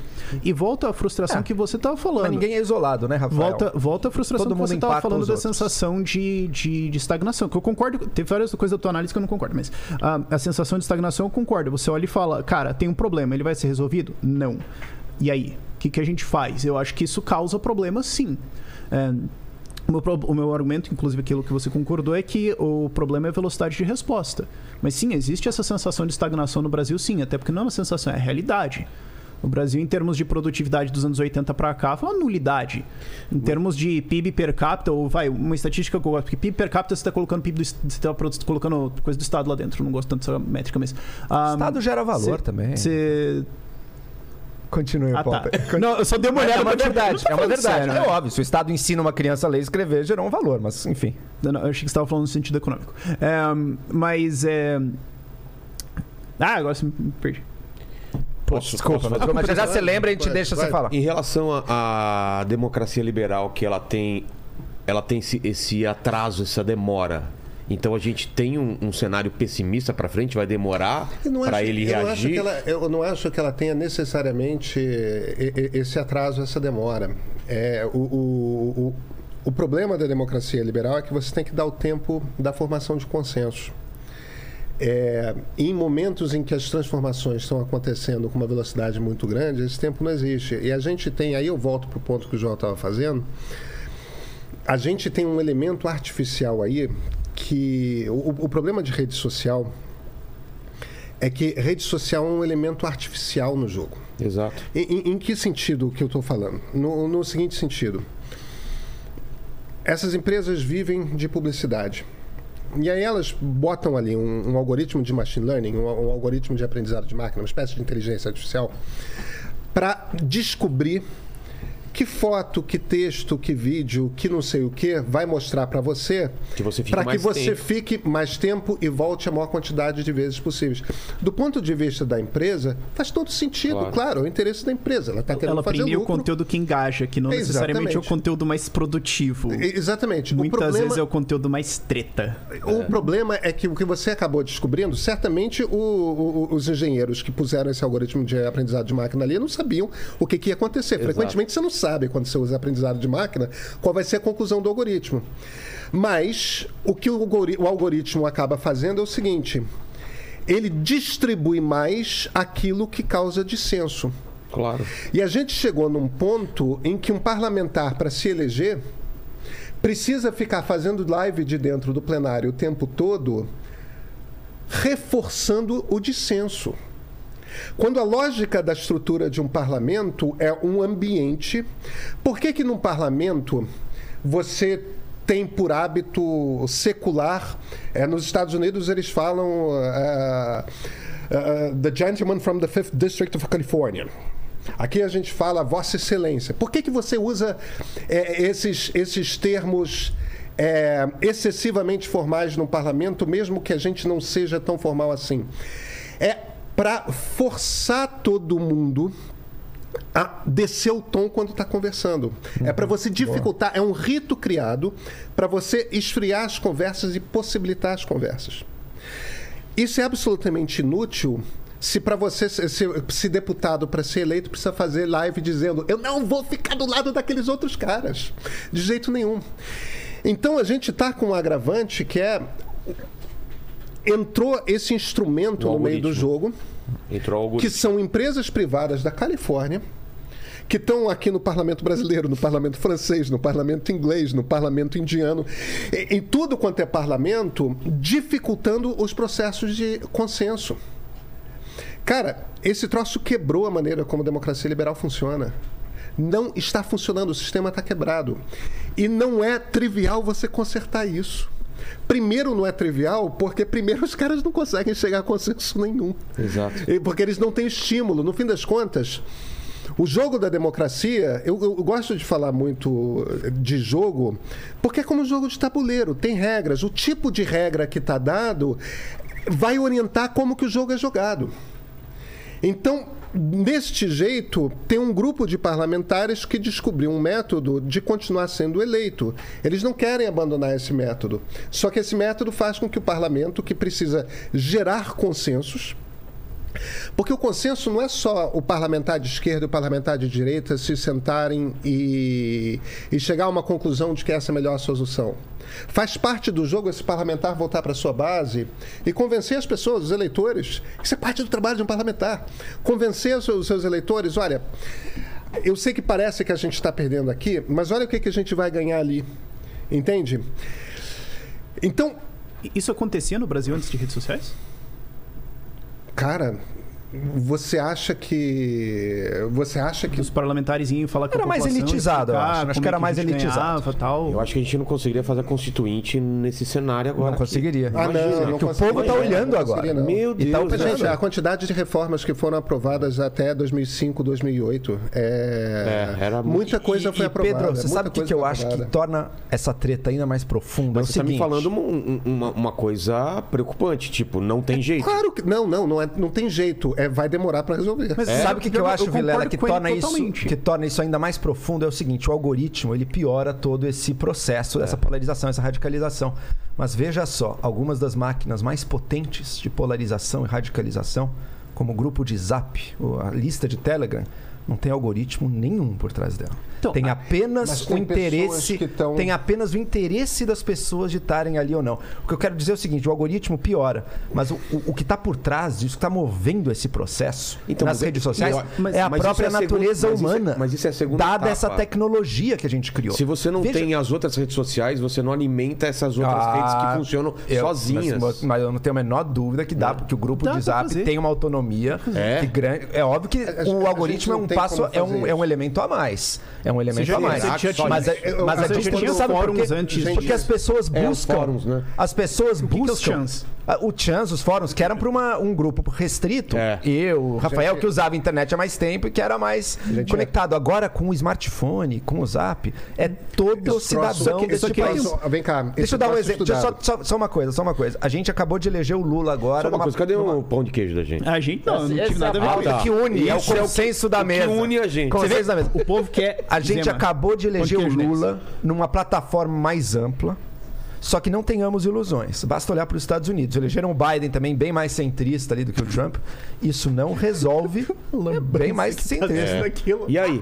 Isso não resolve o problema. A população Não, só- continua vivendo em universos informacionais totalmente separados uns dos outros. Então, Em que o- isso não é mudou nem só eu os valores. vejo- eu não vejo É os uma- fatos. uma- os como- fatos básicos sobre a realidade são diferentes para mim ou para outra É. pessoa que está Mudou a percepção vivendo em outro universo. do que todo mundo tinha a mesma percepção. Moramos numa terra é, esférica. Esférica, agora é, não. Tem lei da gravidade, tem eu não sei o quê. E de repente tudo é contestado. Pode ser contestado. Vilela, é pior do que isso. Eu acho que a gente vai chegar numa solução, mas não vai Sabe- passar pelas sei lá, instituições. eu, eu acho que não agravou, cara. Eu acho que são formas diferentes. Porque, por exemplo, quando você tinha toda uma dinâmica entre católicos e evangélicos puxando as eleições americanas no século XIX, ali pós-guerra civil, especialmente depois da reconstrução e tudo mais.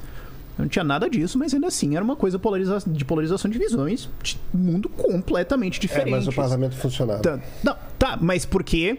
Menos informação, funcionava. menos hiperespecialização dos indivíduos. E ainda assim, tipo, eles recente Eu, eu, eu, eu acho, eu, acho que, eu acho que tem uma ilusão aí. é, na- na- em momentos particularmente libertar, é, é, é, polarizados, Uhum. a ideia de um ambiente libertário sem Estado ou com o Estado quase desaparecendo, bicho, Uhum. é guerra civil. É guerra civil. Entendeu? Não vai ficar cada um na sua. A galera vai Entendeu? pra rua é e vai claro, É claro, é claro. Um ambiente absolutamente sem regulamentação. Entendeu? A gente está mal aguentando o troço porque, bem ou mal, ainda existe. Mas a gente pode falar que a gente pode falar que tá tendo uma guerra civil há um tempo nas redes sociais. É uma guerra civil. É, Se eu, lá eu tenho, é, eu tenho tantos nesse problemas com a ideia é de guerra normalizar esse civil. termo. Hã? Eu tenho tantos problemas com a ideia de normalizar esse termo. do que guerra Guerra civil? civil. Guerra civil é. Eu, eu não tive a impressão de que eu estava normalizando. Eu Não, tava não, não você, eu digo, eu digo, eu digo dele, dele falar que ah, existe uma guerra civil nas redes sociais. Eu, tô fazendo É, metafórica, metafórica. Metafórica. Eu sei, eu sei, mas ainda As assim me pessoas dá se um. matam e se degladiam Metafórica. de uma forma me, que me dá um. Eu, eu, irreconciliável. acho, eu acho que o cancelamento é uma forma virtual de linchamento. É, Não, mas, tá. mas isso, mas isso, Mas isso eu só tô dizendo, é, tipo, é puramente uma ideia Mas estética minha. veja, veja que a, a gente também tem que é, tomar cuidado com, com essas palavras, tipo, o normalizar. É, eu tenho dificldade com a palavra normalizar. Você não quer normalizar ela- essa palavra. Porque, né? Basicamente virou um Bunny pra ele, é, se só porque, palavra- é só porque ela sempre bate com, pra mim como uma coisa de tornar ilegal a metáfora. Entendeu? Não, tá, É, Tá, tá, tá, não tá. é em todos os casos, evidentemente, mas o, o que o Vilela fez agora, e o que eu fiz agora, eu não estou tentando comparar um cancelamento com uma linchamento, pessoa é, Sendo morta na rua. sendo assassinada pela multidão que Não, eu sei, eu sei. É, é, porque pelo amor de Deus são coisas completamente diferentes Sim, sim, mas é uma metáfora sim. entende a gente Mas como a gente resolve esse impasse? Que é um impasse de e, e esse algoritmo se- Sabe qual, sabe qual é o problema? O, o- o problema da gente, eu acho que começa na falta Comigo? de filosofia. Ah, Ufa, então eu tô na Na solução. falta de filosofia. Isso eu não discordo. estamos na Sabe solução. por quê? Sabe por quê? Tô concordando, tô A concordando. filosofia, por exemplo, que a gente tem, a a melhor filosofia que nós temos é para lidar com liberdade de expressão, por exemplo, é John Stuart Mill.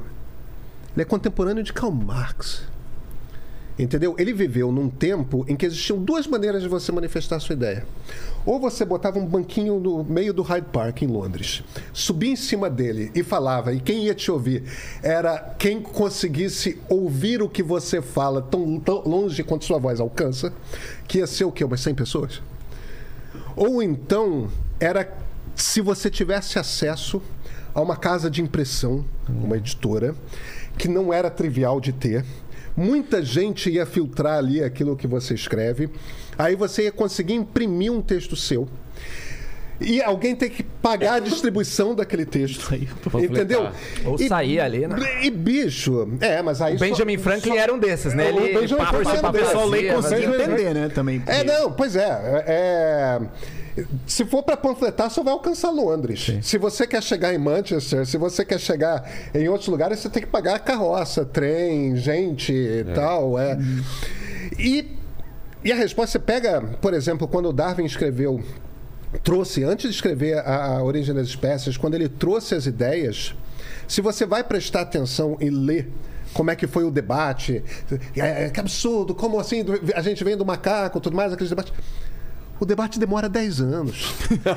e o debate demora 10 anos pelo seguinte: as pessoas liam, pensavam, Manda carta, refletiam. volta. daí manda uma carta, volta, Perdeu a discute. carta. Ah, mês que vem tem uma, uma, uma, uma reunião na Royal Society, entendeu? É- Aí vocês vão ver. Aí vocês vão ver. Então, hoje, a gente entra no Twitter, a gente já teve três debates de vida ou morte. É. E ainda não é meio-dia. Entendeu? Não, vocês têm o hábito retardado de acordar e pegar o Twitter? Ah, meu, é, o- é eu fiz isso comigo mesmo. Você fala, meu Deus, próprio eu- dia. Eu, Eu começa comigo o dia mesmo. assim. perdi um eu faço isso de manhã e eu penso, eu me Eu também, quando eu entro de manhã, eu Por falo, que que meu eu faço Deus. isso? Quando, quando as pessoas começam a falar sobre liberdade de expressão, isso, aquilo, a, a primeira coisa que me vem à cabeça é. Você tem ideia de que você está usando argumentos de 150 anos de idade para falar de um problema de 2022 que o Stuart Mill não tinha mais vaga ideia de que isso não tinha rádio, não tinha cinema, não tinha nada disso. Entendeu? Por que, que a legislação sobre direito de liberdade de expressão na Europa, que são democracias plenas, Alemanha, França, etc., é tão diferente da americana? Os Estados Unidos nunca foram ditaduras fascistas ou comunistas. Entendeu? E- Então, a experiência diferente de povos faz com que determinados povos cheguem ali para alguns direitos e falem: olha, a gente não percebeu que a gente tinha um bug cultural aqui, que se você chega e começa a instigar antissemitismo, dá problema. Então não pode. Não pode porque vai dar problema. E tem mais, Viktor Orban, que é quase ditador da Hungria, Ele chegou onde está porque ele chegou o antissemitismo. Continua funcionando igual. Quando você ouve aquele negócio, ah, o problema é o George Soros, entendeu? No fim das contas, é a mesma coisa que nazista falando o, o, o- o problema são os banqueiros judeus. Entendeu? E, e esse efeito pós 11 de setembro, caça-terrorismo e, e- e- e perda de algumas liberdades a- a- por um bem de segurança nacional, e isso vai, foi replicando para outras coisas também aqui e fora. A, a tendência de uma tem uma democracia coisa liberal. maior. Tem, É. tem um- tem um negócio que tem um negócio que o que o pessoal do, do Mises Institute que eles falam, que eu acho que é muito legal, que eles falam que a gente teve um eles falam no contexto americano, né? Eles falam, a gente teve um tempo de hum, paz na humanidade entre a queda da União Soviética e os atentados do 11 de setembro. É.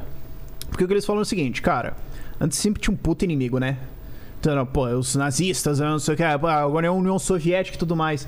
Eles até falam, aí você tem todo o aparato do Estado americano falando, não, porque o inimigo, não sei o que, a gente tem que ter poder fazer isso, porque a gente tem que ter os mísseis nucleares, o exército, porque a gente vai ter que ir no Vietnã, porque os comunistas, a União Soviética cai, e você tem todo esse aparato de segurança do Estado americano falando, putz, e agora, né, cara? O que, que a gente faz? Eu vou pegar o orçamento como, bicho? Fudeu. Ahn, e eles ficam sem um inimigo por uns 10 anos ali. Então eu acho que quando deu, deu os atentados terroristas, os caras voltaram e falaram: opa, encontramos um jeito de ter orçamento agora de novo. E aí voltou, mas eu acho que foi só um vácuo ali no meio em que não existia um grande inimigo da humanidade, da América, alguma coisa assim. Você tinha meio que largamente falando assim, ah, guerra na Bósnia. E é até engraçado que esses anos 90 foi até marcado por um. Meio culturalmente por uma busca de um problema.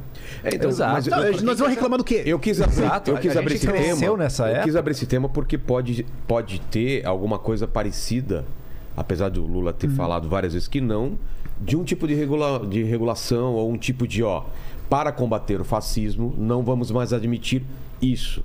E esse Isso é ponto é, um, é um vácuo que pode ser ocupado por várias, vários tipos Claro, de e- coisa. e, tem várias possibilidades perigosas, Sim. inclusive nessa ideia de controle da mídia, nessa ideia É. de controle das redes sociais, tem muitas possibilidades muito perigosas. Proibir Agora, discurso de ódio, ao mesmo né? tempo, eu sinceramente, com um congresso como esse que tá aí, eu duvido muito um controle passe, né? da mídia, Ah, das redes sim. sociais muito ambicioso. E eu acho que que, o- que, o, que é o fantasma que algumas pessoas temem com relação ao Lula, porque é um congresso ideologicamente fez à direita. É, é um congresso ideologicamente à direita, é um Senado dominado, inclusive, pela direita bolsonarista. Então, realmente, esse, esse receio eu teria pouco. É, o, o- o Lula é muito interessante você acompanhar o, o discurso do Lula em 2022, que mostra, mostra uma transformação interessante. Eu acho absolutamente surpreendente o, o- o quanto que o Lula falou durante essa campanha sobre empreendedorismo, microempreendedorismo e igualdade de oportunidades. Isso é um discurso liberal. Nesse aspecto, é um Total. discurso absolutamente Isso é liberal. uma coisa que eu cobri bastante nos meus vídeos. Eu falo, cara, o pau que eles tomaram do Dória tá ardendo até hoje. Não, mas eu acho que não é só isso, não. Eu acho Eu, que. eu acho que é basicamente só isso. Eu, eu- não, eu acho não, que é não, basicamente não, só isso. não, não, cara, imagina. É, o Lula.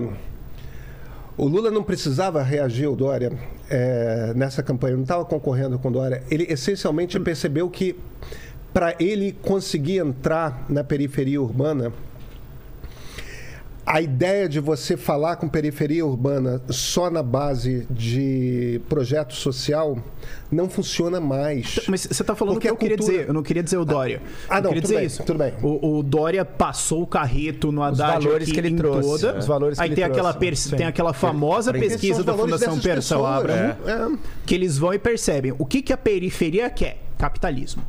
Quer abrir negócio, ga- ganhar dinheiro, curtir a vida e tudo mais. Eles querem revolução? Não. Eles querem ler Marx? Não. Eles querem saber de PT? Não. Eles querem projeto social? Pô, se for ajudar, assim, legal, mas tudo mais. Mas, pô, tem uma parada neopentecostal, religião aqui que tá acontecendo. E o PT, ele parece que ele lê isso e fala. Então, impeachment foi golpe. Essa é a narrativa. Eles perdem em 2018 e falam: peraí, eu acho que a gente cometeu um erro. Vamos, vamos repensar o negócio porque, aqui. é porque, é E- porque e- o Lula deixa- tem deixa eu uma inteligência que o PT não tem. A gente às Eu vezes. não acho que foi o Lula, eu acho que foi uma análise deles Bicho, ali de ver bicho, esses últimos anos da- do crescimento dessa eu coisa de empreendedorismo. É, eu acho que o Eu PT queria ir para um lado e o Lula falou: calma, galera, a O gente PT não vai, vai ganhar a um lado, eleição. o Lula É. diz dia o que, que o Lula sair. Eu o PT dizendo, vai eu estar em muita dificuldade. Exatamente, também acho. o Lula- tão saiu. esse dia. Eu não cara. consigo ver também Com como vai ser o PT. Eu também, ia ficar tristíssimo. Mas- E acho que é só mais esse mandato. Eu sinceramente não. Eu acho que até Sei pela idade, acho que até 80, pela idade ele não vai conseguir. Mas o ponto é que eu acho que, assim, a esquerda começou a perceber isso. Até meio que pelo ódio, mas é só ver o quanto os caras ficam puto com essa coisa de empreendedorismo. Eu lembro, eu sempre marcou um tweet que eu vi da, da galera maluquinha de esquerda É, que acha. não gosta mesmo. É Da galera que acha que Stalin matou pouco e tudo mais, dos do, que eu lembro que me marcou, que o cara falou assim: pô, nós perdemos a batalha, é só você entrar em qualquer livraria lá, ver os livros mais vendidos, é tudo livro de investimento empreendedor. E os jovens estão lendo isso, que merda. Eu olhei e falei: pô, tô feliz. Se isso tá acontecendo e aquele cara tá puto, então tem uma coisa boa. Eu fiquei muito feliz aquele dia. É, abriu, nossa, mas, é, mas eu acho que os caras notaram isso, notaram que existe essa demanda sim de um público que quer fazer o negócio deles, que querem enriquecer, querem viver uma vida bem. E essa coisa de agora poupar, investir ficou legal, chegou nessa galera. O fenômeno do, do Murilo lá do Favelado Investidor, já veio aqui? Não, não, precisa Não, de- Finanças. traz o moleque aí. É, eu acho que esse fenômeno falou muito e tem, tem vários jeitos agora que a periferia está se integrando economicamente e é curioso até porque, esse que é legal, ah, eu tenho os candidatos que eu ajudo a treinar, muita gente do novo, daí eu tenho que explicar para eles tipo, o que, que é o fenômeno de esportes. Que é a galera da periferia jogando jogando Free Fire, jogando essas coisas, jogando um monte de. Muito legal, E de repente legal, você vê os patrocinadores dentro e É. você vê, tipo, cara, esse é o jeito que negócio esses é grande. patrocinadores chegam para anunciar Coca-Cola, Gillette, carro, etc., nesse público. Então tem toda uma economia nova e acho que a esquerda olhou e falou.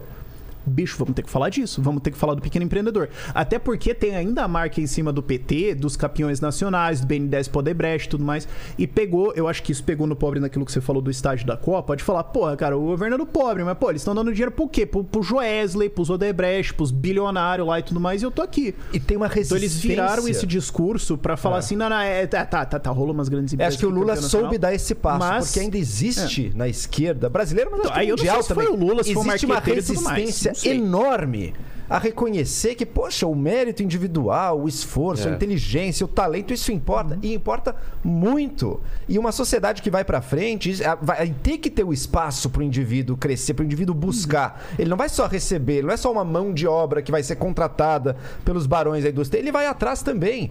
O que não dá pra cometer também o erro do outro lado, que achar, ah, então é todo mundo empreendedor agora, tá todo mundo ótimo, problema resolvido. É óbvio que não. É óbvio que tem muita gente que é empreendedor numa situação de muita precariedade, até por falta de qualquer É, outra alternativa. empreendedorismo sobrevivência. né? Exato, empreendedorismo de pura sobrevivência. É melhor ter isso do que não ter nada, tá? É óbvio que sim, mas também seria muito bom se o sistema pudesse dar muito mais condições para todas essas pessoas. Mas a esquerda criou assim: ah, já que a gente acredita que o Estado vai ter que ajudar as pessoas, então a gente tem que ser quase que militantemente contra É. qualquer ideia do indivíduo buscando melhorar a sua vida e sendo remunerado e sendo recompensado por mas- isso. mas isso aí e é a vendo da isso como um socialista. valor e vendo isso como um valor. Então, o pessoal fala assim: olha que legal, esse jovem trabalhou, estudou, chegou longe. O cara, ah, não tem nada de bonito nessa história, porque ele foi pobre na infância. Se ele foi pobre na infância, quer dizer que já tá tudo errado. É óbvio que tá errado. É óbvio que ou seria ótimo que ninguém fosse patrão, né? pobre. Agora ele virou rico, ele virou patrão, é óbvio não é mais que pobre. É óbvio que essa precariedade que as pessoas eh, sofrem, é óbvio que a gente tem que buscar corrigir, mas além disso, reconheça, poxa, e esse cara, com toda essa precariedade na sua origem, foi capaz de chegar longe com base no talento, com base no esforço, com base na inteligência para superar um milhão de obstáculos que o sistema colocou e que se ele ficasse esperando o dia em que a sociedade finalmente ia ter justiça social. Ele não quer fazer nada da vida e a sociedade inteira ia estar pior por Mas causa deixa, disso. deixa eu só bo- botar um ponto aqui, e, e- e nesse sentido eu concordo inteiramente com vocês dois. Olha, eu insisto só no ponto que a gente tem que diferenciar o, o- o Lula do PT. Perfeito, perfeito. Porque, entre outras coisas, o Lula é esse cara que você acabou de escrever. Perfeito, é isso mesmo. Eu diferencio muito também. Perfeito. É, o Lula tem plena consciência disso. Perfeito. Entendeu? O, o Lula conta, e, e sempre contou, desde, desde que era um jovem líder, do orgulho que ele teve quando ele comprou o primeiro carro, entendeu? Tipo, é aquela coisa. Ele, ele é um cara que Mas, mas deixa eu buscou perguntar a também, você acredita quando ele fala alguma coisa, quando ele conta uma história, quando você acredita que ele tá sendo sincero ali no que ele tá falando? É, eu, eu tenho dificuldade de responder essa sua pergunta porque o que, que você quer dizer é, Assim. quando, você, quando você fala a respeito de qualquer líder político? Você acredita que ele está sendo sincero? Você quer dizer o que com esse termo sincero? Que, que ele realmente acha isso e que essas são as ideias que ele defende no coração dele e esse é o jeito dele, ou ele só calculou, ó, Essa pergunta eu não preciso de voto, então eu vou falar isso aqui porque cola pros caras. É, porque eu acho que essa pergunta não faz sentido para um político é, no, no seguinte sentido. Um político está sempre organizando o discurso quando ele fala em busca de alguns objetivos. Reunir mais eleitores, convencer eleitores de um determinado ponto de vista, tudo mais. Quer dizer, a maneira como um político fala, quando ele conta uma história, quando ele faz um argumento, quando ele faz coisa, ele está simultaneamente tentando convencer as pessoas de que aquilo está certo, como ele está é, tentando aumentar o número de pessoas que estão dispostas a, a- a votar nele. E isso vai variar de acordo com o momento da história em que ele está fazendo aquele discurso, entendeu? Porque os objetivos dele vão ser. Tem coisas mais pontuais. relevantes pra ele falar agora e coisas menos. Isso. Agora, Agora, também existe coisas mais relevantes, coisas menos relevantes. E eu não tô acreditando nisso aqui, mas eu vou só mentir isso aqui porque dá voto mesmo. É isso que eu tô querendo dizer. eu, eu acho que os- Você acha que o Lula é, tá no campo de eu tô priorizando coisas da minha personalidade que eu acredito diferentes ou que eles ou que tem coisas que ele fala que é só eu não acredito em nada disso aqui, mas ah, deixa eu Não, falar isso aqui não porque é eu vou ganhar voto. Não, Lula quando, não é eu, quando eu acho que quando ele diz, eu acho que alguns pontos pode haver a mentira também, não só dele, mas de muitos. Por exemplo, quando ele diz que ele é radicalmente contra mudanças progressistas nos costumes, assim. Imagino que ele até deva ter por conta de todos os intelectuais que o rodearam por tanto tempo, ele deve aceitar esse progressismo com muito mais facilidade do que ele dá a entender no, num discurso eleitoral com voto evangélico ali na balança. Agora, toda uma outra parte da história, da trajetória, do desejo de melhorar a condição de vida das pessoas, de ter a vivência do que é ter vindo de muito baixo, num pau de Isso é- arara e isso tudo. é- isso é o drive Essa parte dele. eu acho que é verdadeira. Essa parte acho que é Esse- verdadeira. Esse é o drive dele como político. Entendeu? E- e- e Diga-se de passagem, ele fez isso como presidente. Eu não estou dizendo que ele fez isso porque ele é bom pra cacete, isso e aquilo. Ele teve as condições econômicas, tanto por conta da economia que ele recebeu, quanto por conta da explosão chinesa. Mas, entendo as condições econômicas para fazer, ele fez. Ele trouxe um bocado de gente para fora da linha de pobreza. Ele conseguiu resolver a fome no Brasil, que era um problemaço, entendeu? Que não se conseguia. A fome, beleza. Agora, por Agora, exemplo, agora veja, essa, do ponto de vista do arco da história- pequeno empreendedor ou essas coisas assim. Mas o MEI é governo PT também, né? Não, é, não foi tão anti assim o Não, mas uma empreendedor coisa é uma também, lei né? do MEI ali só fez regularizar portal do empreendedor. Previdência. Outra Entende? coisa, outra coisa é você saltar disso pra defender que, pô, o jeito do pobre subir é, pô, O- as Lula- empresas mas vamos o Lula- ele. mas essa é a história tem, do um- tem um, Lula, tem um espacinho ali de de espaço. Mas essa é a diferente. história do Lula, uma história de a- a- ascensão social pelos próprios talentos, pelo próprio talento. Mas ele reconhece isso e que, que ele conseguiu essa ascensão pelos próprios talentos dele, vamos usar essa expressão, ah, e a indústria que foi importante, essa coisa, portanto a gente precisa de capitalismo? Ou... O Lula não é comunista. Se é isso que você está perguntando. Não, não tô dizendo que é isso. Ué, mas se você tá, o que, que você quer dizer com ele reconhece que foi através da indústria pelo capitalismo? Ele não é comunista. Hum. É, cu- qual seria outra possibilidade de ele ser não reconhecer Não, mas o digo, papel tipo, do foram as capitalismo? nas- empresas que vieram, tal, tiveram indústria, tal, isso me deu oportunidade, daí eu cresci lá dentro, tal, né? Claro ou ele ainda vê sabem isso disso. como uma Não, ou ele vê isso tanto vê valorizam. o patrão, a indústria como o dono da empresa como um cara que está explorando alguma coisa Não, a assim. indústria cresceu. E, é, muitos empresários lucraram e muito nos governos PT. Acho que o erro ali não era de demonizar a indústria, era de achar que você guia, pode guiar esse desenvolvimento empresarial, industrial de um país Ah, com base concordo. na decisão política de Eu quem está mandando. Mas- mas vamos então, para esse caminho, acha vamos para que- aquele. se você mas não, que mas não havia vai um guiar- enfrentamento, não havia uma. Se você Vamos destruir os empresários. Tem- não, tem houve assim, diferença. vamos escolher os empresários que a gente acha Ah. melhor para Tá, crescer. então, você um pegou, pegou um termo bom. Quando você vai guiar, você fala assim, é preciso guiar, você está partindo de um princípio incompatível com um princípio de liberdade de mercado. Você fala que você vai guiar, você está dizendo assim, se eu não guiar, tu vai fazer merda. Você não ou sabe para seria onde menos ir, eficiente, ou menos Você não produtivo. sabe ser eficiente, você não tem o interesse das outras pessoas no seu coração. você Não é exatamente então isso, eu a lógica preciso Mas não é direcionar isso mercado. boa. É dizer, o mercado eu- 100% livre seria ruim o bom seria um mercado que ainda é mercado, não é estatização, mas que tem um, um papel mais então, mas, preponderante mas o meu Estado. ponto é, um mix. existem dois valores É um mix. incompatíveis. Não, Ou você verdade, é um acha... mix. Não, é incompatível. Ou você acha que as pessoas se organizando numa economia conseguem com isso oferta e demanda e relação voluntária atender as, pessoas, as, as necessidades dos indivíduos, ou você acha, ó, isso aqui até que é fofinho, mas precisa ser guiado porque se você só deixar as pessoas, elas vão Desculpa, fazer Rafael. Não, merda. Rafael, você tá, você tá numa dicotomia desnecessária. O, o que você tem é o seguinte: você pode dizer o mercado é essencial para o desenvolvimento humano e social e econômico, mas o mercado também tem falhas, tem pontos cegos, tem excessos, tem E aí a monopólios gente vai e que discutir precisa. quanta, e que quanta precisa- regulação É. e que tipo de regulação a gente precisa em que momentos. Uhum.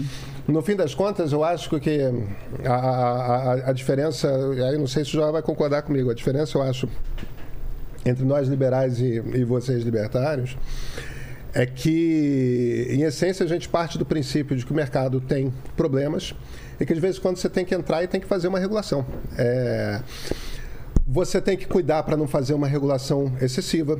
O tipo de regulação que você necessita vai mudar em pontos diferentes da história, mas essa regulação é necessária, porque no fim das contas a liberdade, quando um liberal fala de liberdade, ele não está falando de uma coisa abstrata, ele está falando do direito da pessoa de não ser oprimida. E esse é claro que quando você vai para o John Locke, a opressão que tinha era a opressão do Estado. Tinha um rei que podia mandar o exército entrar na sua casa e, e beijar sua mulher se quisesse. Era o rei que mandava. É, agora, quando a gente chega no finalzinho da primeira para a segunda revolução industrial, você começa a perceber que existe uma opressão que nasce das empresas privadas, que exigem que você fique trabalhando 12 horas por dia, que te pagam um salário miserável, que consegue explorar uma quantidade imensa de pessoas, que ferra com a vida de todo mundo. Isso é uma forma de opressão. Entendeu? Essa empresa está, de alguma forma, Sim, mas daí você já afetando- está saindo da definição de liberdade para a definição de poder. É, mas, cara, é... Então aí já tem uma- uma- Eu estou falando de diferença de opressão. Mas é que Mas a liberdade individual, ela exige a limitação do poder de quem está acima de você. Senão você não vai ter liberdade. Senão você vai estar na mão dessa pessoa. Sim, seja pela limita? ordem direta, seja pela, pela chantagem É para isso que dinheiro. existe o Estado. Sim, mas se quem limita o Estado, então você tem uma pessoa que tem mais poder que você. Ah, sim, não é igualdade de poder, Sim, é a mas- mas- limitação mas do poder. acima do Essa pessoa Estado- pode mandar em você e te obrigar. Mas acima por do que você Estado, não a. Por isso, que o Constituição- Estado, por isso que o Estado o tem que que presume uma organizado. relação de desigualdade Mas acima do. Estado mas existe Quem manda igualdade e de quem poder. obedece. Não, mas- Eu não tenho direito de discordar disso. Sim, mas Tem. acima do Você Estado. entra na política e discorda disso. Você tem é um Estado Não, democrático eu entrar de na política não é. eu- É um Estado de democrático. discordar Você vota estrutura em quem você concorda. Então, é o Estado que democrático. É o Estado democrático de direito, Rafael. Não existe liberdade absoluta para fazer tudo o que a gente quer. Isso não existe. E nunca E você existiu. sabe que não é isso e que eu nunca vai defendo. existir. Não, tudo bem. Você não sabe que existe. não é isso que eu defendo. Nunca existiu e nunca vai existir. E que você existe é sabe seguinte- que não é isso que eu eu sei, defendo. eu sei, calma, calma, eu sei que é isso. Eu sei que não é isso. Mas eu- o que existe. Então por que, que você começa é uma... conti- Então por que, que você continua usando um termo, uma definição que você sabe que a não gente- é o que eu defendo? Porque a gente tem Deixa que ver, entender. porque a gente tem que tá ver que a a gente não está raciocínio. partindo de um absoluto, que o absoluto ele não Mas, mas existe. se, se a organização do Você raciocínio vai é a partir tá- de um negócio que ele sabe que eu não defendo, como é que vai funcionar isso que aqui? Não, do- Rafael, porque qualquer raciocínio é, é é construído também com base em você mapear mais ou menos os extremos e ver onde é que você fica. E você então vai ter dentro dessa liberdade limitada, você pode ter situações de maior ou menor desigualdade de poder, desigualdade de poder econômico e maior ou menores ah, relações de dependência. Se uma pessoa ela tem as liberdades formais dela, que o Estado democrático garante a ela, mas ao mesmo tempo ela não tem dinheiro nem para se alimentar a si mesma e a seus filhos, e não tem oportunidades na vida, e não é dado a ela nenhuma educação nem nada, e ela tem que escolher trabalhar ou não para o fazendeiro da região dela que vai pagar um salário de fome, essa pessoa não é livre. Num sentido muito substancial do termo. Ela tem, não tem ninguém tá impedindo cons- ela. tá não tem ninguém impedindo ela de de se associar e não se associar com poder de negociação. Você está confundindo dois termos. Não, ambos estão andando juntos, Rafael. disso, eu sei que você já deu Rafael. Rafael, ambos caminham juntos. Para a pessoa ter a liberdade de se associar ou não, ela precisa ter alternativas. Ela precisa ter a garantia de que ela não vai morrer de fome se ela sair daquela relação de trabalho. Se a relação de trabalho a alternativa é fome ou trabalho na linha da miséria para um patrão Mas que vai me é respeitar mais ou menos. hoje e foi justamente liberdade econômica que acabou com Essa realidade que eu estou botando aqui de forma mais caricata, ela muitas vezes se reproduz em diversos níveis e de diversas outras formas Só- só num mercado aqui. totalmente Bem, mas só uma pausa aqui. Nós vivemos num país em que tem uma quantidade Existe. substancial de pessoas com fome. Sim. Entende? É, então, de certa a forma, esta é a realidade objetiva hoje. Porque a pessoa com fome vai fazer qualquer coisa. Ela está na mão aí de Sim, quem mas, oferecer. mas vamos lá. Coisas que, que produzem fome no Brasil. É, problemas de registro de terras. Pessoas não têm acesso a terras hoje, a propriedades de onde el- que elas se apropriaram legitimamente. Por causa de lei de terras lá atrás, coisas de abolição da escravidão até hoje. Isso, inclusive, está sendo regularizado até hoje. É uma coisa complicada pra caramba.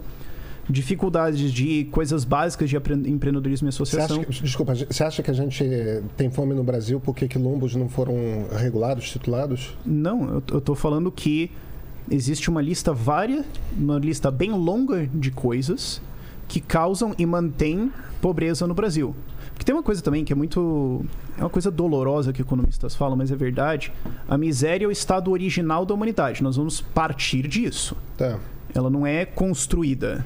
Nós partimos da mais absoluta miséria a partir do momento em que existiu o primeiro humano geneticamente, sei lá. Certo? A questão é. É, isso não é historicamente factual, tá? É, não, é- não havia propriedade, as pessoas caçavam e coletavam. Ah, Sim, mas a gente tinha ar-condicionados e, e veículos e viagens e Mas arte um moderna. como é que você está definindo miséria? Definindo miséria como você precisa passar o tempo todo tentando não morrer. Olha, Rafael. A gente saiu dessa condição. esse- A- esse- a minha uma questão é, a por que que a gente- da humanidade, por que que a gente- é a existência da o que que- miséria hoje em dia. Então, é exatamente aí quando eu estou tentando chegar. Por que, que isso se mantém? Uhum.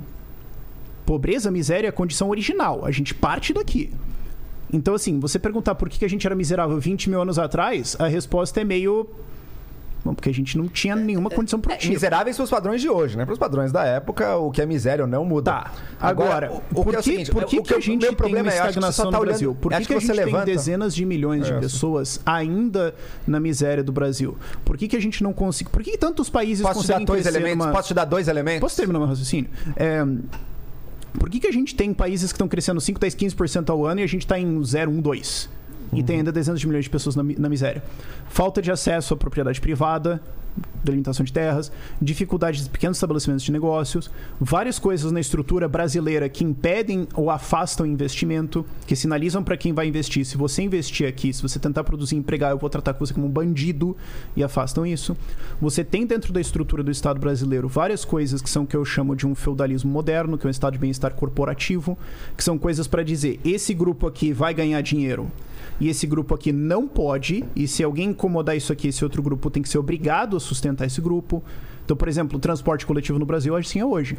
Se você tentar resolver um problema de transporte, se você tentar, ah, eu quero transportar pessoas, você vai ser tratado como um bandido. Por quê? Porque tem um grupo que, por lei, ele ganha dinheiro com transporte. Se você tentar fazer isso, você, você é um criminoso. Tá errado. Você vai ser chamado pirata, perseguido e preso. Pago, pelos seus perseguidores pagos, inclusive, com o seu direito de imposto. Então, assim, nós temos uma condição de, milha... de dezenas de milhões de pessoas no Brasil, numa situação de pobreza triste hoje no Brasil? Sim. É, existe, Por que que eu tô nós temos isso aqui, há existe alguma, décadas? Eu existe alguma identifiquei o democracia? problema. Por que que a gente não tem isso? Você, você levanta.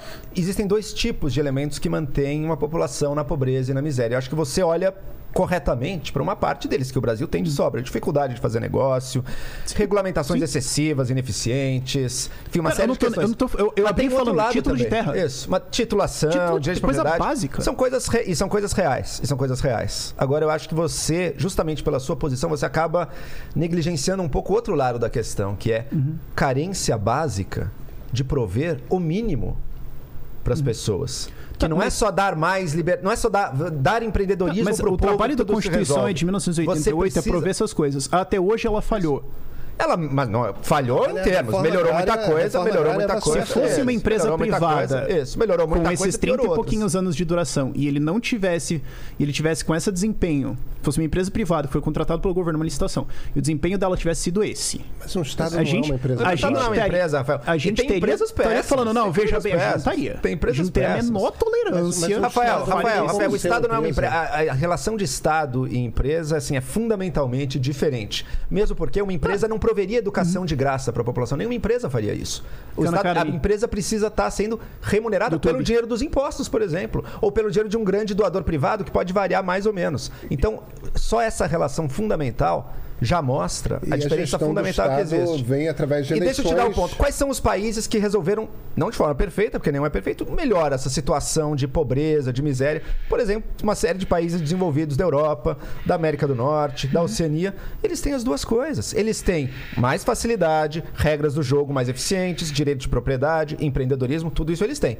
Sim, eles também têm. Brasil. Ele, Essa- essa é a minha proposta. Todo mundo concorda com Tá isso aqui. ótimo. Eles Todo mundo concorda, não. Se a eles gente olhar a também eleição agora- Eles também têm. Não, não é nessa mesa. Eles também Ah, tá. têm o outro lado. Vi A não sei, tá preocupação. quieto. A preocupação. Moderando aqui. A preocupação de um serviço público que de fato chegue às pessoas, a preocupação de dar às pessoas Uhum. condições de vida básica, que para isso vai ser necessário, por exemplo, cobrar impostos às pessoas, parte normal da vida, inclusive com os mais ricos pagando mais impostos que os mais pobres. Tá, a minha resposta tudo pra isso, como é que isso tudo tá indo? isso, tudo isso é igualmente fundamental para construir essa situação. Uhum. Não existiria Dinamarca sem um estado que a Dinamarca tem também. E, e como é que isso então, está indo? Como é que é? Como é que isso está indo? Como é que isso está indo na Dinamarca? Não, como é que isso está indo aqui no Brasil? Não, como é que a agenda liberal com o Paulo Guedes está indo? Nada está indo bem. Aonde Nenhum, eu- nem um lado nem outro. Guedes? Nem um lado nem o outro. Nenhuma Aonde das duas agendas está indo bem no Brasil, meu Rafael. O que a gente tem que ver é o seguinte: se você só olha para um lado, se você acha que empreendedorismo é a solução, vamos empreender, meu povo, você mascara uma situação de profunda desigualdade, profunda injustiça, profunda precariedade social. E finge Mas, que não existe problema. de falar justamente dessas que não existe situações. problema, porque você é precisa essas olhar situações. que você precisa olhar o outro lado também. O lado da, por exemplo, distribuição, garantia de oportunidades mais iguais. Nunca vão ser iguais, mas menos desiguais para as pessoas. E essa agenda é também fundamental para uma sociedade que tenha, de fato, na realidade, a liberdade para o maior número de pessoas, a liberdade real, né? A liberdade substantiva que a gente Tá, busca. tá, na teoria vamos- bonitinho. vamos- é vamos aí- Eu posso voltar um pouco pro, pro tema do E o, programa? e o Lula, hein? E o Lula? É, Eu, eu- eu acho que. é, é, vamos, vamos voltar um pouco para o Brasil. É, quais são os desafios que a gente tem aqui? É, vo- voltar para as regras do jogo, tá? Primeiro, tá indo mal no Brasil? É claro que tá. É claro que tá. A gente tem uma democracia de 33 anos, a, a, a contar de 88 para cá. Democracia é, é- é maratona, entendeu? Ela vai melhorando aos pouquinhos e de vez em quando tem soluços. Então não tem como a gente ter uma democracia perfeita. A gente tem uma democracia melhor do que a gente tinha em 88. A gente tem uma sociedade mais rica, melhor educada, com mais acesso à saúde, com mais acesso a emprego, a renda, com uma moeda mais estável eh, do que a gente tinha em 88. Eu acho que em 2008 a gente estava melhor do que a gente está hoje. E- e- entendeu? Mas essa. Final dos anos 90, início dos anos 2000, tudo mais. Eu acho que a gente. Isso não é um elogio ao governo Lula, não. Mas eu acho que a gente viveu entre os governos Fernando Henrique e o primeiro governo Lula. Eu acho que a gente viveu um, um- período particularmente bonito, estável e, e- e- e- produtivo de um melhor Brasil. É, eu não diria bonito, mas eu concordo que sim, foi um período de grande desenvolvimento econômico. Metaforicamente. Sim, sim. É... Coisas estão melhorando. O plano real mudou é muito isso, tá país. tudo, sim. tudo não, é- não foi só o plano real. Entendeu? A Bolsa Família é muito importante. É, É, tem, mas tem- o tem Bolsa várias Família coisas. pôde existir Claro, por causa claro, do... claro. Se você não tivesse claro. botado a casa em ordem É minimamente isso o plano real mesmo, ali... é isso mesmo, é isso mesmo, é isso mesmo. A gente tem um problema aqui, que é o seguinte. A maneira como a gente escolhe as pessoas que fazem parte da Câmara dos Deputados faz parte da chave dos nossos problemas. Por quê? Eu concordo. Ele, ele é ANCAP também? Não, eu sou liberal. Eu sou é que liberal você e precisa melhorar a instituição? Não dá pra só destruir a E- e instituição. ligeiramente Desculpa, não esquerda do. Joel. Às vezes a galera solta umas É. frases assim, eu fico tipo, pera... Pera... É, porque como é que a gente escolhe é, deputado federal? A gente escolhe deputado federal por esse jogo que é o di- distritão, né? Cada estado é um distrito e tem um número de cadeiras com alguma ligação com a proporcionalidade da, propor- da população daquele estado, né? Alguma proporção porque Exceto estados de oito pequenos... de federais que É, exatamente, exatamente. É, é, os estados muito pequenos têm direito a mais deputados do que deveriam pela sua população e tal, mas enfim. Aí qual é a distorção que isso causa? O que causa é o seguinte: a maior parte da população do Brasil mora nas grandes cidades. No entanto, o voto nas grandes cidades, como tende a ser um voto mais de- ideológico, tanto à direita quanto à esquerda, é, ele é um voto que se fragmenta. Você tem até um- algumas pessoas, né? Um Boulos, um Eduardo Bolsonaro, tudo mais, que recebem votações muito grandes. Mas, em geral, o voto das grandes cidades é um voto fragmentado. Enquanto que o voto nas pequenas e médias cidades é um voto concentrado. É o Entendeu? É aquele deputado que é o deputado da região, é aquele. Então, os parlamentares que têm média votação são sempre os parlamentares das pequenas e médias cidades. Os deputados que têm grande, grande, grande votação, que são sempre poucos, vêm de grandes cidades. Só que, pelas regras de distribuição de voto, como a gente distribui os votos nas cadeiras, a sobra do coeficiente eleitoral dos deputados de grande votação vai para deputados de pequenas cidades e médias cidades. O resultado é o seguinte: quando você olha a distribuição da Câmara dos Deputados, a maior parte dos parlamentares vem de pequenas e médias cidades e um número muito pequeno de deputados vem de grandes cidades. De uma forma que rompe completamente a proporcionalidade da representatividade popular se você, como eu, mora numa cidade grande, de uma mora numa cidade de milhões de habitantes, você é representado por um número muito menor de deputados do que quem mora em pequenas e médias cidades. E aí, como é que um deputado de pequena e média cidade se elege? Ele se elege concretamente se tornando um despachante do prefeito. Por quê? Porque a Emenda maneira pra como se distribui dinheiro no Brasil, você concentra na União esse dinheiro e a União decide para onde vai. O presidente da República precisa de votos na Câmara o tempo todo. Então, para conseguir votos, o que que o- é- é- esse é o único poder que o parlamentar tem para conseguir dinheiro da União. Ele diz, olha, eu quero uma. Eu estou falando de tudo, coisa legal, tá? Olha, eu quero uma verba aqui para uma cidade, porque Emenda precisa parlamentar, asfaltar aqui. secreto, ficar impedindo... Não, não, não, não tô nem entrando no orçamento secreto, não. Tô querendo Ah, asfaltar uma. Isso, asfaltar uma estrada aqui, eu quero. Porque não basta ter emenda, né? Você tem que conseguir a liberação É, da que você- verba. É, que é a liberação obrigatória, que você tem que quando, é, né? exatamente. Você tem A- isso, a- depois você tem orçamento secreto, aí depois tem aquela, vai passar uma ferrovia. Puta, preciso ir lá dar um mortal pra trás pra ferrovia ter que passar na minha cidade também. Aí você Então tem todas essas questões. Os Insana. deputados viram esses despachantes dos prefeitos, porque quando eles são. Eles satisfazem os prefeitos, os prefeitos ajudam eles nas campanhas deles, eles conseguem se reeleger. Claro, a gente poderia até entrar na questão de que algum do dinheiro desviado é usado em campanha. Não vamos nem falar de dinheiro que bota no bolso, não, porque a maior parte do dinheiro desviado é para campanha mesmo. É, todos os indícios são disso. É É, se eu corrupção. fosse chutar, é 70-30. É, é, é, 70 é corrupção, 30 claro bolso. que é, mas é para você financiar a campanha eleitoral do partido mais. O resultado desse jogo é que a- dois terços da nossa Câmara dos Deputados tá ali num jogo de constantemente ter apenas uma preocupação. Como que eu trago grana para minha região? Como que eu trago grana para minha região? Como eu trago grana para minha região? Como que eu financio a minha campanha? Como é que eu me relaciono com o governador? Como é que eu me relaciono com o prefeito e tudo mais? Por que, que eu estou falando de tudo isso? A gente fica falando, ah, corrupção como se fosse uma questão moral, sem observar o fato de que as regras do jogo, a maneira como nós elegemos deputados, põe deputados que têm de ter esse comportamento para se reelegerem. Quem jogar o jogo melhor. E- É, Exatamente. eu, eu vivo dando esse exemplo. Se você no futebol fala, ó, agora a regra é o seguinte: todo jogador pode chutar um outro jogador do time no saco uma vez por jogo. Como é que ia virar o jogo? ia ficar um jogo decepcionante. Então, quando você tem regra burra, então, jogue jogos idiotas, contas, ganhe prêmios idiotas. Aí, aí, aí fica aqueles candidatos à presidência, fulano é corrupto, eu não sou corrupto, Beltrano é isso, Beltrano é aquilo. Gente, para governar, qualquer presidente da república tem que fazer esse jogo com o parlamento. Alguns fazem muito bem. O Fernando Henrique foi quem melhor fez esse jogo. Por quê? Porque distribuiu o poder.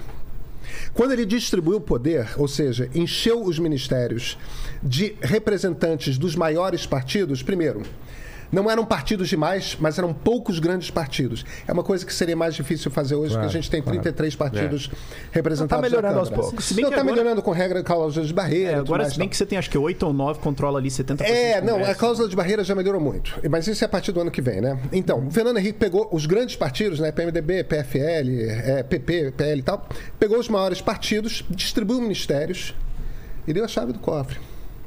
Qual é a vantagem de você fazer esses dois movimentos? Primeiro, você sabe que corrupção acontecerá. Aí você cobra dos ministros e dos presidentes de partido. Eu quero os votos. Você negocia por cima. Vocês têm poder, vocês têm participação do governo. Eu quero que vocês votem comigo. A gente só tem registro de uma de uma votação na qual o Congresso precisou ser corrompido, que é a emenda da reeleição. Porque aí todo mundo, ah, isso é interesse pessoal do presidente. foi eu mesmo? quero- Foi mesmo? Claro que Foi mesmo? Foi. Tem dois, dois deputados que confessaram. Nunca, nunca me convenceram. Não, 100% você acha que disso. eles confessaram Nunca me mentindo? convenceram. que, o Fernando Henrique, meme, né? que o Fernando Henrique participou. Nunca me Não, não, mas eu não convenceram estou dizendo disso. isso. Ah, tá. Eu estou Ah, tá. dizendo que deputados foram comprados para votar pela emenda da reeleição. Tudo bem. O Lula, no primeiro mandato dele, o que, que ele fez? Ele chegou para o Zé Dirceu e falou. O- o- o- é, é aquela coisa, o, o PT chegou no governo com aquela cabeça de são 300 picaretas. E, e o PT era um partido Não é muito, muito diferente denista. do Bolsonaro quando ele entrou também, né? Não, não, tudo bem, mas é bem. Não, É só, é só engraçado, mas é, fato É, histórico, né? o, o PT era um partido muito denista, no sentido de que vivia, passou os anos 80 e 90 denunciando a corrupção dos outros. Aí chegou lá no poder, bem, agora a gente tem que fazer o negócio. É. Primeiro, não, nós somos especiais. Os ministérios em que os ministros não eram do PT, o secretário executivo, que é o cara que cuida mesmo, que é o gestor do ministério, era do PT. Então, o PT tinha o controle completo tanto da chave do cofre quanto das políticas públicas. E o Lula não queria falar com o PMDB. Por quê? Porque o PMDB é um bando de picareta. Aí o Zé Dirceu tinha um problema que era o seguinte: como é que eu consigo o voto? Mensalão. Vou pagar uma grana. Eu tô com a chave do cofre, eu tô pegando a grana toda, aí eu distribuo a grana. Por que, que a gente não tem grandes escândalos de corrupção no governo Fernando Henrique a gente tem o, o- o- o mensalão e depois o petrolão? Porque o problema é que um escândalo de corrupção no, Fernando- no governo Fernando Henrique, você descobria que, opa, um senador pegou uma grana assim, você para no máximo no ministro. Você nunca chega ao presidente da República porque a coisa não está centralizada no Palácio do Planalto. Quando o PT decidiu fazer um ministério puro sangue, eu tenho o controle desse negócio todo, a chave do cofre estava com o Zé Disseu, que ficava na sala do lado do Lula. E é aí que você tem o surgimento do mensalão. Depois do escândalo do mensalão, eles fazem o quê? Opa, PMDB, vamos conversar. E aí transformam o governo. É curioso que eles melhoram a gestão fazendo uma tucanização do, do governo, mais ou menos no momento que eles começam a fazer uma política econômica desenvolvimentista. Que eles param, de, eles deixam a tucanização econômica, mas passam a tucanização da, do processo de gestão. E a gestão fica melhor. O problema é que nas estatais eles continuaram concentrando o troço. E é por isso que tem uma. Por que, que é fácil você pegar um petrolão e sair derrubando uma cacetada de político? Porque é tudo seguir um caminho só. Você centralizou a corrupção. Quando você centraliza a corrupção, o, o caixa, evidentemente, é muito maior, e aí você é a cabeça de stalinista do Zé Dirceu, né? É, é de gestor centralizador, tudo mais. Aí você consegue descobrir o troço. E tem uma outra questão que a gente tem que levar em consideração no governo do PT, que é o seguinte. A quantidade de dinheiro que circulou no Brasil por causa do boom de commodities na primeira década desse século foi muito maior do que jamais houve na história. Então, evidentemente, os 5, 10% eram muito mais dinheiro do que jamais foi. Então, nesse sentido, estava concentrado. Era fácil, você puxou o fio, você encontra tudo. Então, agora, isso não quer dizer que que aquele governo, naquele governo tenha tido mais corrupção do que em outros governos. O que provoca a corrupção é a maneira como as regras do jogo estão colocadas na mesa. Enquanto a gente não mexer na maneira como a gente elege deputado federal, vai continuar funcionando esse tipo de presidencialismo de coalizão dessa maneira. Todo mundo aprendeu como fazer o troço com com PT. É, como não fazer o troço com PT. Putz, se eu centralizo o caixa todo, até que chegou o ponto do Jair Bolsonaro, que o Jair Bolsonaro, o que, que ele fez? Ele botou tudo na mão do presidente da Câmara. Entendeu? Que é um outro tipo de, formal... de corrupção. Mas, em essência, ele pegou tudo e, olha, é uma quantidade abissal de dinheiro. A gente não tem noção ainda de quanto que foi desviado.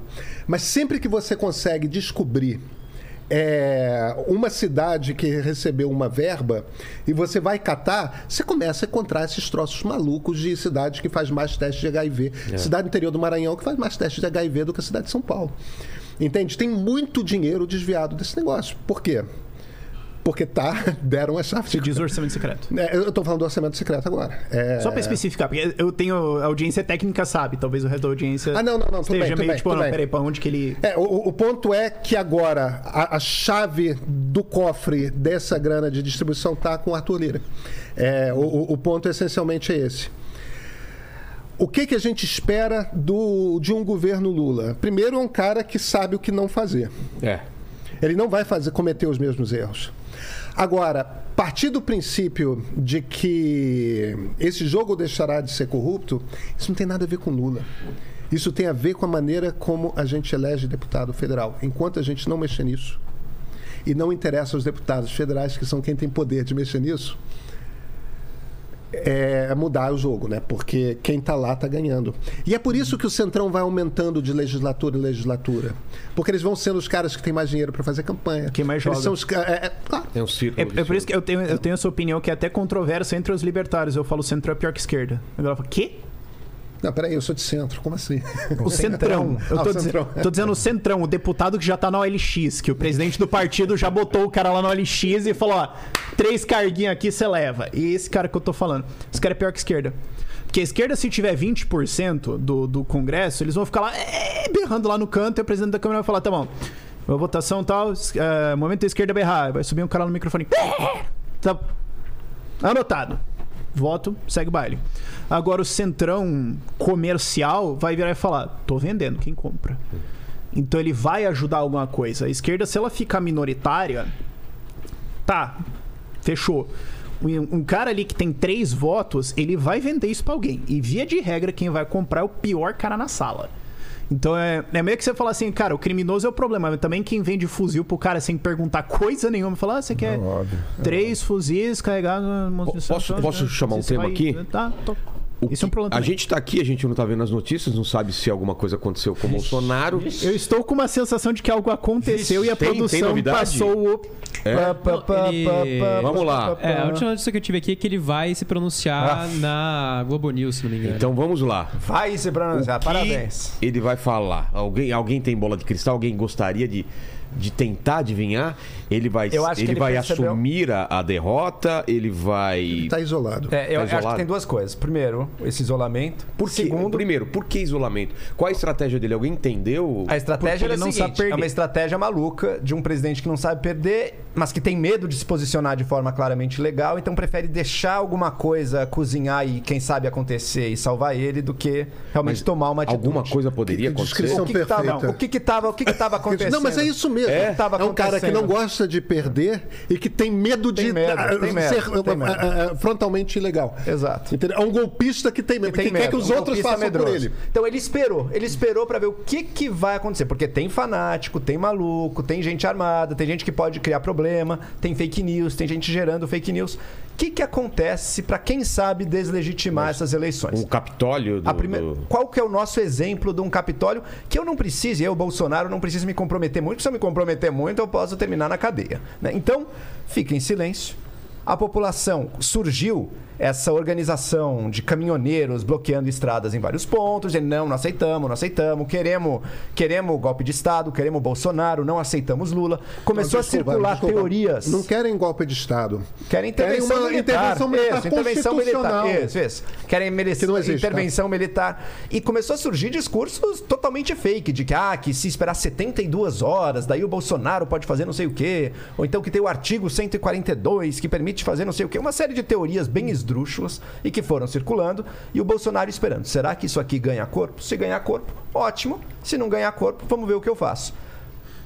Neste momento, felizmente, eu acho que as instituições brasileiras começaram a dar mostra de que, mesmo quando o presidente se omite, mesmo quando o presidente, com seu silêncio, tacitamente apoia uma movimentação baderneira, um levante golpista como esse que a gente está vendo, mesmo assim, elas conseguiram se organizar para limitar o efeito disso e para debelar, para acabar ou para reduzir todos esses problemas. Que foram o quê? Primeiro ponto, todos os políticos de relevo, sérios, até os aliados do Bolsonaro, até, até o vice-presidente do Bolsonaro atual, o Mourão, primeiro todos reconheceram a derrota assim, do Bolsonaro no primeiro momento. Isso já foi um belo alívio, foi bem diferente dos Estados Unidos. Nos Estados Unidos, o, o Partido Republicano ficou com o Trump ali para ver onde é que ia dar. Aqui não, aqui eles admitiram. Você teve aqui no Brasil algo seríssimo que parece que a Polícia Rodoviária Federal fez um belo de um corpo mole com esses levantes golpistas e que não estava agindo a contento. Mas você, ao mesmo tempo, teve. Depois de ter feito uma operação padrão para impedir depois eleitor de ter- ter acesso ao Depois de voto. ter algo muito estranho no dia da eleição. Então ficou uma, uma pesa, uma suspeita bastante grave sobre a PRF. Mas ao mesmo tempo, você teve Supremo Tribunal Federal, você teve governadores, você teve as PMs estaduais, que era um fator que as pessoas tinham algum temor também, mas que aparentemente cumpriram a lei, cumpriram as determinações, agiram e antes de entrar aqui, pelo menos, a notícia que eu tinha é que estava já se reduzindo. Também a, a PRF acabou agindo quando pressionada pelo Xandão, que nesse caso ajudou a democracia. Ah, você tinha uma situação em que começava a diminuir os bloqueios. A última notícia que eu vi é que estavam caindo já. Não sei até que ponto dava para acreditar, mas parece que estavam caindo. Vendo, eu acredito que observando isso, o Bolsonaro já concluiu que eu estou isolado. Os Eu levantes. sabia que ele estava isolado. Os levantes, os Quando levantes todo não mundo indo sai para reconhece frente a vitória do Lula, ele fica os lá levantes, só com os levantes, eu tô isolado. Os levantes aparentemente não foram para frente, vão esvaziar. Portanto, eu acredito que ele vai muito a contragosto reconhecer uma derrota, embora ele também vá botar reclamações ali dentro do texto dele de irregularidades, de TSE e outros para quem sabe também não deixar de alimentar outras possíveis movimentações golpistas. Eu, eu acho que tem, tem um momento chave que aconteceu na semana passada, que é o seguinte. Quando o Fábio Faria, que é o ministro das Comunicações, apareceu com aquela história maluca de que há rádios no Nordeste que não estão passando os spots da campanha, é, aquilo foi primeiro uma coisa inventada de última hora para tentar mudar de assunto do troço do Roberto Jefferson. Quando apareceu aquele negócio, a maior parte das pessoas não sabe disso, mas do ponto de vista legal, quem tem a responsabilidade de fiscalizar que todo mundo está passando os esportes do horário eleitoral gratuito são as campanhas. Então, se, a- a- se a, a campanha do Jair Bolsonaro reclama que os- as rádios não estão passando os esportes, isso é por incompetência dela. Basicamente, ele foi lá e falou: "Eu- Eu não vi. É, é, é tipo, isso é problema seu. Você que tem a, a- a responsabilidade. Se não passaram, então você apresenta aqui, a Justiça Eleitoral vai lá e fala para os caras passar. Mas isso é problema seu. Mas eles deram aquela coisa assim, com com áreas de fraude. Aí, um bando de deputado começou a ver com papo de vamos pedir o adiamento das eleições. Aquele troço caiu como, opa, ideia Exato. convoca uma reunião ministerial de urgência com os comandantes militares. Não foi quase nenhum ministro. Estavam lá os três comandantes militares. Bolsonaro, quando entrou na sala e viu que não tinha quase nenhum ministro, naquele momento ele percebeu que ele estava começando a perder, porque todo mundo sabia que ele estava querendo aprontar alguma coisa. Então, um bando de gente, não vou nem aparecer lá porque não quero ser taxado de cúmplice. Ele ainda levantou a ideia, eu quero sair daqui, ele convocou uma, uma coletiva, eu quero sair daqui falando que vou pedir o adiamento da eleição. Quem me apoia? Todo mundo, incluindo os comandantes militares. Silêncio. Não teve apoio de ninguém. Dois dias depois, o Fábio Faria foi para foi a imprensa falar: ó. eu falei daquele negócio, tô até arrependido Foi quando mal, tá começaram, quando começaram a falar de adiamento de eleição. Eu sou contra, tá? Pelo amor de Deus, tipo. Ninguém quer ir preso os também, né? ratos, porque isso é golpe de Estado. Isso é golpe de Estado. Entendeu? Quem propôs, propôs rasgar a Constituição. Ele- dia de eleição é registrado na Constituição, entendeu? Quando que tem que acontecer. E, aliás, em qualquer Constituição de democracia liberal, menos da americana, que é, é, super enxuta. Mas Naquele momento, o Bolsonaro percebeu que estava isolado.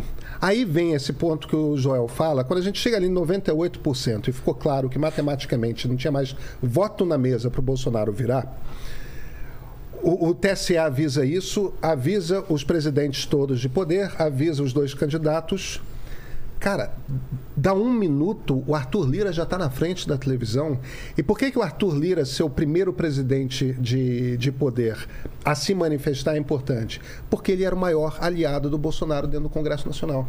Quando ele se vira e fala, parabéns, Lula, você é o presidente eleito, ali, cara, aí foi o Pacheco, que é o presidente do Senado, foi a Rosa Weber, que é presidente do Supremo, foi o Alexandre de Moraes, que é o presidente do TSE. Acabou. E a gente está num ponto agora em que o, o ministro da Casa Civil do Bolsonaro, Ciro Nogueira, já está recebendo, já está falando com o Geraldo Alckmin sobre a transição.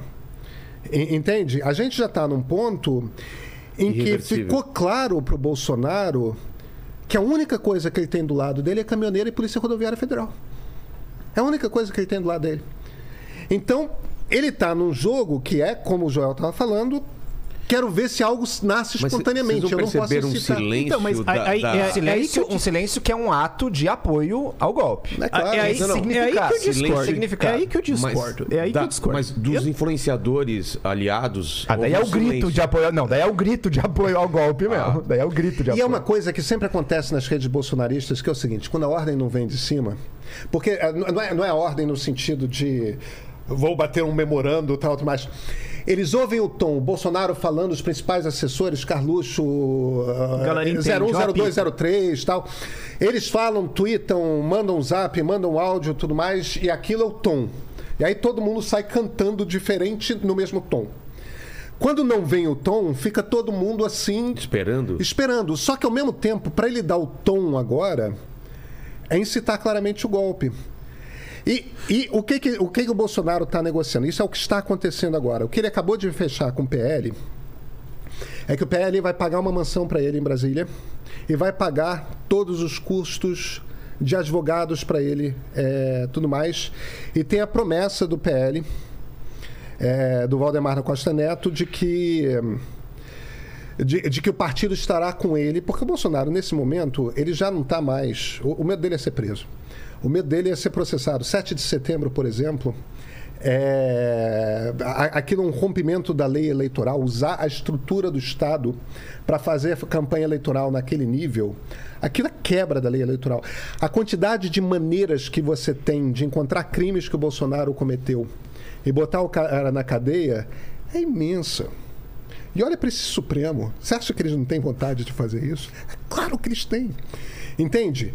Então, o Bolsonaro está, de certa forma, por um lado, tentando incitar um golpe, mas não é porque ele acha que vai conseguir um golpe de Estado. Não é porque ele acha que em 1 de janeiro ele vai continuar a ser presidente da República. É porque quanto mais confusão tiver, mais cartas ele tem na mão Pra negociar. para negociar de não ser preso. Entendeu? Para negociar o espaço dele. Agora, mesmo não que ele não muita seja preso. lógica Então, isso. mas, né? mas, mas é isso que eu, que eu quero dizer, que é aquilo que eu discordo. Fazer bagunça Eu- eu- pra. eu não acho que negociar. existe- Para desmontar a bagunça, para abafar a crise. Exato, pra- se a gente É, revelar eu eu uma crise cabeça depois eu posso resolver ela e vender a resolução. Entendi. É isso. Mas, mas o meu ponto é que assim, eu não acho um que. aí. eu não acho Alguém que. que, pô, tem um plano de um golpe e tudo mais. Eu acho que ele sabe muito bem que não vai acontecer porra nenhuma. E eu acho sabe, que ele. acho que sabe também. E acho que ele sabia isso de, de antes, não é nem de 2022. Acho que de anos antes ele já olhou e falou, mano, É, eu não sei E acho que os quando... sinais foram acontecendo aos poucos de que não ia rolar. Mesmo, mas- eu não tô dizendo se ele quer ou não quer, eu tô dizendo que eu não, eu não tento chutar a vontade das pessoas. Ah, o que eu quero dizer é assim, ele tem plena consciência de que não vai acontecer. Não vai. Não, agora eu tô Ele já pensando, não eu não teve tenho a maioria certeza, eleitoral. Rafael. O- o- as Forças Armadas existem, Mas não vai porque a galera acontecer acha... Não vai acontecer Uma confusão. Ah, não, ruptura eu acho que ele sabe. Ele sabe. Mas eu não acho que Então- o objetivo então, dele partir- seja a ruptura. Eu acho que a a- o objetivo dele é o caos. Não, tá. Deixar o país em caos. Imagina uma greve chegamos de caminhoneiros. Já chegamos aí, já Tipo chegamos aí, já chegamos aí. O ponto é o seguinte, quando diz assim, ah, eu acho que tem uma narrativa pra ir atrás de um golpe, não sei o que, não sei o que, eu não consigo comprar isso, porque eu, porque eu sei que ele sabe que isso não vai acontecer. Não, mas ele apoia Então- mesmo assim, porque ele ganha de qualquer... Mesmo que não aconteça, ele mas, sai ganhando mas com então isso. não é a questão de ser um golpe e tudo mais, é eu preciso jogar com a minha ato base, porque eu. É que, é que eu vou atirar no, eu vou atirar no helicóptero que tá vindo. Eu sei que eu não vou derrubar o helicóptero, mas eu vou continuar atirando Então, com a minha mas isso é pistola do mesmo jeito. Do mesmo jeito. Eu sei que Mas não tá, vai derrubar. então, então você Pá, acabou pá, de pá, concordar pá, comigo. pá. Então você Se acabou de, cair, então você acabou de sorte. concordar Se cair, comigo eu dei sorte. que isso não é uma narrativa buscando golpe. Mas é óbvio sabe. que tá buscando. Mas sabe tá, que claro. Você, claro. você buscar um golpe Claro. de Estado, mesmo que seu objetivo não seja concretizar o golpe de Estado, continua sendo um ato Mesmo que você acha que Sim, provavelmente mas eu, não, eu não vai. Consigo, eu, eu, eu não, que eu acho que provavelmente não vai. Eu não consigo possivelmente imaginar um cenário onde ele consegue.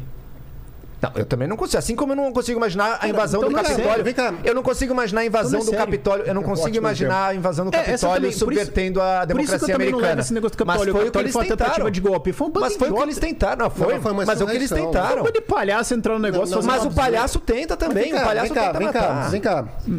Se eles matassem a Nancy Pelosi, três pessoas morreram dentro do Capitólio. Se eles não tô tivessem esse encontrado e é linchado, tragédia. se eles tentassem, tivessem encontrado a Nancy Pelosi e, e linchado ela, o que é um cenário dentro daquele estado, daquela situação, perfeitamente factível. Sim, a República não ia cair. A República não ia cair, mas isso é claramente uma tentativa de golpe de Estado. Bicho, se você, pode, tá, invade, você se pode dizer você que é um invade, atentado terrorista chegar nesse não, nível, não, tá? não, não, não, não, não, não, não. Se você invade o, o Capitólio no momento em que o novo presidente está sendo homologado, com o objetivo de impedir esta homologação, isto é uma tentativa de golpe de Estado. Quer dizer que o golpe de Estado vai dar certo? Não. Mas se você invadiu usando violência o Capitólio para impedir a homologação do novo presidente da República, isto é uma tentativa de golpe de Estado.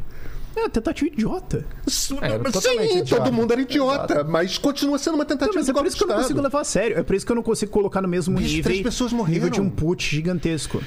Não, sim, pessoas morreram. Não tô diz- dizendo assim que, ah, Rafael, foda-se. Rafael, não tô Rafael, dizendo isso. Eu tô dizendo são níveis você não diferentes. tá, você, você, eu acho que você, você tá com uma camisa aí, Don't Tread on Me. Uhum. O que esses caras construíram a partir de Boston, aqueles malucos foram os primeiros na história dos Estados Unidos que tentaram interromper através da violência esse processo.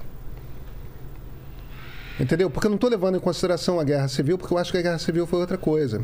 Aquilo foi uma tentativa, aliás, constitucionalmente legítima, de, de, de, de- de romper com a União. Agora eu não quero mais fazer parte. Eles não tentaram derrubar o presidente de Washington.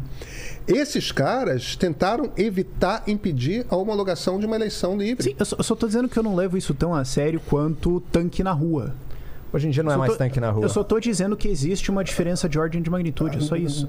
Desculpa, é a única tentativa de golpe de Estado da história dos Estados Unidos que teve chance de, de, de matar a Speaker of the House, que teve chance de matar, porque, cara, eles entraram gritando Hang Mike Pence, entendeu? Enforque o vice-presidente. É, tinha, uma, tinha uma forca do lado de fora do Capitólio armada. É claro que era cenográfica, ninguém.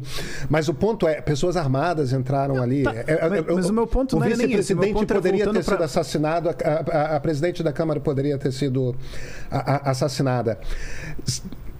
Eu levo muito a sério o- a, a circunstância no mundo em que americanos que têm 200 anos de democracia liberal nas costas passam a seguir um raciocínio é, absurdo em número suficiente para que um grupo possa tentar impedir a homologação de um presidente eleito numa eleição seguindo os mesmos ritos que desde George Washington. Mas eu, eu acho que a nossa diferença é o nível de respeito que a gente tem ou não tem por esses ritos ou por essa instituição. Ah, sim, eu sou liberal. Tudo bem. Agora, o meu ponto é. ahm, voltando pro negócio do Bolsonaro, eu não acho que isso é uma tentativa de golpe ou que isso que estão fazendo nas estradas. Eu acho que isso é um bando de gente emocionada que perdeu completamente o controle, se emocionou, surtou e casou com a primeira ideia idiota que veio na frente. Porque o que acontece É é. ideia de golpe. É uma ideia idiota. Uma ideia idiota de golpe. Sim. Vocês, Ah, acham que foi coordenado ou não foi Não. coordenado? Não, eu acho que é espontâneo. Não, espontâneo. eu acho que é espontâneo, Também porque eh, eu até gravei o vídeo que eu soltei antes de sair disso- de- de- que eu soltei antes da gente começar aqui. Que eu falo, cara, existe uma tendência humana em gestão de crise que é uma bosta, que é o seguinte: quando você tem a casa pegando fogo, de 100 pessoas, 99 vão sortar e não fazer nada produtivo. E vão provavelmente tentar impedir a uma pessoa que está tentando fazer alguma coisa produtiva de de fato conseguir fazer alguma coisa. Em, em crise as pessoas surtam e fazem merda. Então quando você tem um monte de gente, e aí eu não tô falando da legitimidade ou não disso, você tem um monte de gente surtada que, ah, a gente vai virar Venezuela, ah, vai virar um golpe, ah, vai virar Argentina, ah, ele vai perseguir as igrejas, ah, ele vai fuzilar os. Quando você tem um monte de gente fazendo isso, alimentada por uma narrativa maluca, como esse bolsonarismo mais ala psiquiátrica mesmo, e surge alguém e fala assim: ah, vamos bloquear a estrada, você vai ter um dilúvio de gente fazendo uma coisa idiota. É isso que eu tô vendo esses protestos. É idiota e é perigosa, Rafael. É idiota e é perigosa, sim, pode morrer Morreu, gente. morreu, morreu. Já morreu. Tem um dano econômico. Então- é, não- ah, eu não sei, eu não, eu não verifiquei isso, eu não estava acompanhando tanto. Se morreu, lamento. Agora, é, é, o meu ponto é. eu não vejo isso como uma tentativa orquestrada de golpe. Eu vejo isso como, meu Deus, quanta gente emocionada besta. Não, mas, Tentativa mas de golpe, o problema cara. É besta, é louco, mas é Golpe tentativa de de Estado golpe. tem definição. Tem tá. definição. Golpe de Estado tem definição. É você tentar interromper institucionalmente o regime, rompendo a Constituição, a partir de uma das estruturas de uma das forças de dentro do Estado. Então você tem, em favor do presidente da República, seria um autogolpe. É, mas é uma das estruturas. Um golpe De pode usar vir pelo polícia, parlamento, isso, pode isso, vir pelo exército, tudo mais tal. O mais tradicional que a gente tem na cabeça é tanques na rua, tudo mais, que é um golpe militar. Mas um golpe de Estado é essencialmente uma das estruturas do Estado tenta romper a Constituição para se manter no poder ou para conseguir poder. Tá, sim. Tá certo? Isto é um golpe de Estado. O que nós temos aqui? Nós temos um bando de gente tentando parar as estradas. Idealmente, se eles conseguirem fazer uma paralisação no nível daquela que aconteceu na greve dos caminhoneiros no governo Temer. Na verdade, teria que ser muito maior, na verdade. pra- Não, não, sim, mas Ou aquilo aquela, é. na, ou aquela na França do, dos, Isso, isso. Teria que ser um no nível- Canadá, amarela, no Canadá também. é, no Canadá Ah, aquela fizeram- do Canadá. Não, Mas no fim das não contas, é você incita a violência para com que objetivo? Qual o objetivo desses caras na rua? O objetivo desses caras na rua é que Luiz Inácio Lula da Silva não tome posse como presidente legalmente eleito e Jair Messias Bolsonaro se mantenha como presidente. Ou seja, por definição, o que estamos falando é de uma tentativa de golpe de Estado. Se ela tem chance de ter sucesso ou não, e nós concordamos que ela não tem nenhuma chance de ter sucesso, é irrelevante. O problema é que isso tem nome. E o nome é tentativa de golpe de Estado. O Bolsonaro acha que, ele, que essa tentativa de golpe de Estado vai dar certo? Eu duvido. Entendeu? Até porque está muito esvaziada. Mas é que ele já está fazendo um jogo, cujo jogo a gente já combinou esse negócio, já concordamos também nesse ponto, é vou criar uma confusão para vender a solução. Agora, Mas- Pedro, mas agora, tá, Pedro. Mas é que tá a coisa. Eu, eu também eu tenho a minha dúvida de que isso é intencional Tá calculado certo. dele. Eu, Não, eu, realmente eu acho- concorda. Eu, eu- eu- eu Eu acho que ele esteja acho. dando a ordem para que aconteça. Não, eu acho que ele está em Ele silêncio. quer se beneficiar para daquela. ver que confusão que a turma Então, dele mas essa que é a apronta. E ele coisa, sabe que, que- o silêncio que eu- dele alimenta essa É turma. isso. Não, eu, eu outra, sei, eu sei isso, mas o que eu tô tentando dizer esse tempo todo é o seguinte: eu acho que ele só é um cagão. Ele é, mas é um cagão golpista. Eu acho que ele só surtou. Eu não acho que ele tá assim pensando, Não, tô é calculando não. e eu tô fazendo, eu vou ficar quieto porque eu vou negociar e tudo mais. Daí discorda. Cara, eu real acho que ele surtou, tiltou, É, perdeu o que é controle. muito fácil de. e- Eu Mas conheço gente assim. isso há eu conheço, eu conheço Mas gente isso- assim. isso- Eu conheço gente assim que tudo que o Bolsonaro faz de evidentemente golpista, contra ele, ah, que ele é louco mesmo. Então tudo é porque ele é louco. Não, gente. O cara pode não ser das mais. Não pode ser, talvez não. não não seja das mentes mais estratégicas do mundo, mas não é só um doido varrido fazendo coisa. Mas é esse pronunciamento pensa, é agora, alguém que tem objetivos. ele não vai falar para as pessoas não irem para as ruas. Ele não vai É o que falar ele isso. deveria. Ele vai falar? Tem essa possibilidade? Ah, eu sabe? não sei. Eu acho que. Não, não, se ele incitar frontalmente, ele, sai preso. ele recebe É, ordem ele não vai de prisão. incitar a ir pra rua. Mas não sei ele se vai não- pedir pra voltar. É, Eu ele não vai pedir pra voltar. vontade. As Forças É uma Armadas boa não pode pergunta. Eu não, eu, não sei, eu não sei afirmar essa. Já que tá esvaziando, talvez ele até peça pra voltar, ainda pra, não, pra se blindar um pouco de uma acusação futura. Não, não, se ele convoca a gente pras Não, não, não, pra pra voltar. contra- Pra voltar. pra isso voltar, pode ser. Pra voltar. Vão pra casa, convocar vão pra ir pra rua, é, ele, ele vai Eu- pra eu- ele eu acho pra que ele vai fazer o que ele sempre Mas faz posso nessa colocar uma dúvida. Mas Vai, vai colocar ser em dúvida vai ser ambíguo. A lisura da eleição. Ele vai, ele vai ao mesmo tempo aceitar e deixar em dúvida. É? Acho que ele, o que ele vai fazer. aceitar, mas... Aceito, mas foi roubado. Aceito agora, que aconteceu. agora é o seguinte, Talvez. agora é o seguinte, Pedro, você falou e Mas- o mas Rafael que- e eu Mas o que concordo. isso significa? O que cada um pra quiser que signifique. Não, não, pra essa, pra essa população que foi pra rua e... e- Tá vendo? Foi roubado, então. Mas vai incitar mais? não isso? vai incitar mais. Não, Roberto não vai incitar porque já tá Jefferson faz- acabando. Já tá baixando. Roberto Jefferson faz o que o Bolsonaro passou dois anos falando para fazer, que é o seguinte: precisamos de armas para resistir ao, Estado ao quando tirano. o Estado é, é- é ditatorial. Aí o ditador Alexandre de Moraes manda a Polícia Federal prender o Roberto Jefferson. Prender não, né? Trazer de volta ao regime fechado, porque ele estava regime aberto e violando o regime é, é, de prisão é, domiciliar e violando as condições da prisão domiciliar. Roberto Jefferson faz exatamente a mesma coisa que o Bolsonaro manda fazer, que é resistir a bala ao ditador. Primeira coisa que o Roberto Jefferson, que o Bolsonaro faz é abandonar o aliado. Porque é isso que ele faz. O Bolsonaro a- abandona. E posso colocar Entendeu? uma coisa? A- Só é. A gente concorda que não tem chance de dar certo essa coisa dos caminhoneiros. Ela só não tem chance de dar certo porque neste momento, e também em vários momentos ao longo do mandato, um obstáculo se ergueu a qualquer movimentação golpista de ataque às instituições, de formação de milícias armadas, de incitação à violência contra instituições ou figuras públicas, de ameaça à institui- direta, física a instituições ou figuras públicas. Um obstáculo se ergueu STF. nesse tempo todo, o STF. E o STF que se ergueu agora para dizer: vão já debelar isso aí, Polícia Rodoviária Federal, vocês vão presos. Não fosse o STF, ao longo desses quatro anos, a Seria situação nessa transição seria muito diferente. Por exemplo, o que, que poderia. Formação de milícia em Brasília chegou a acontecer no momento mais pirado, com Aqueles um grupo 300, 300 de não sei aqueles Ah, é, 300 da, da-.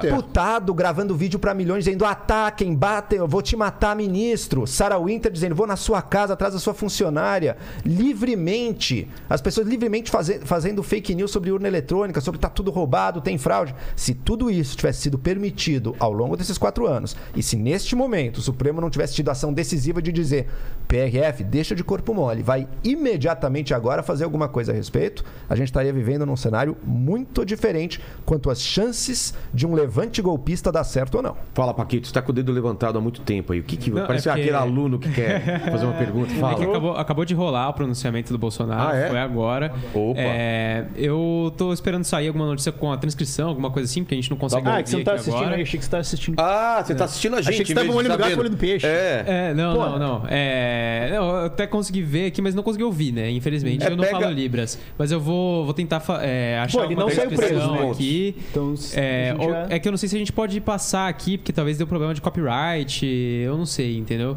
Não, se é, se é Onde, qual fonte a público, gente pode. É Rede, Rede Brasil, ou então os canais do Bolsonaro. Então, pega alguma coisa desse tipo que pra gente colocar aqui na tela e a gente. a gente Beleza. vê. Tá Mas bom? pelo que a galera tá falando que não foi nada, é, nada absurdo, assim, não.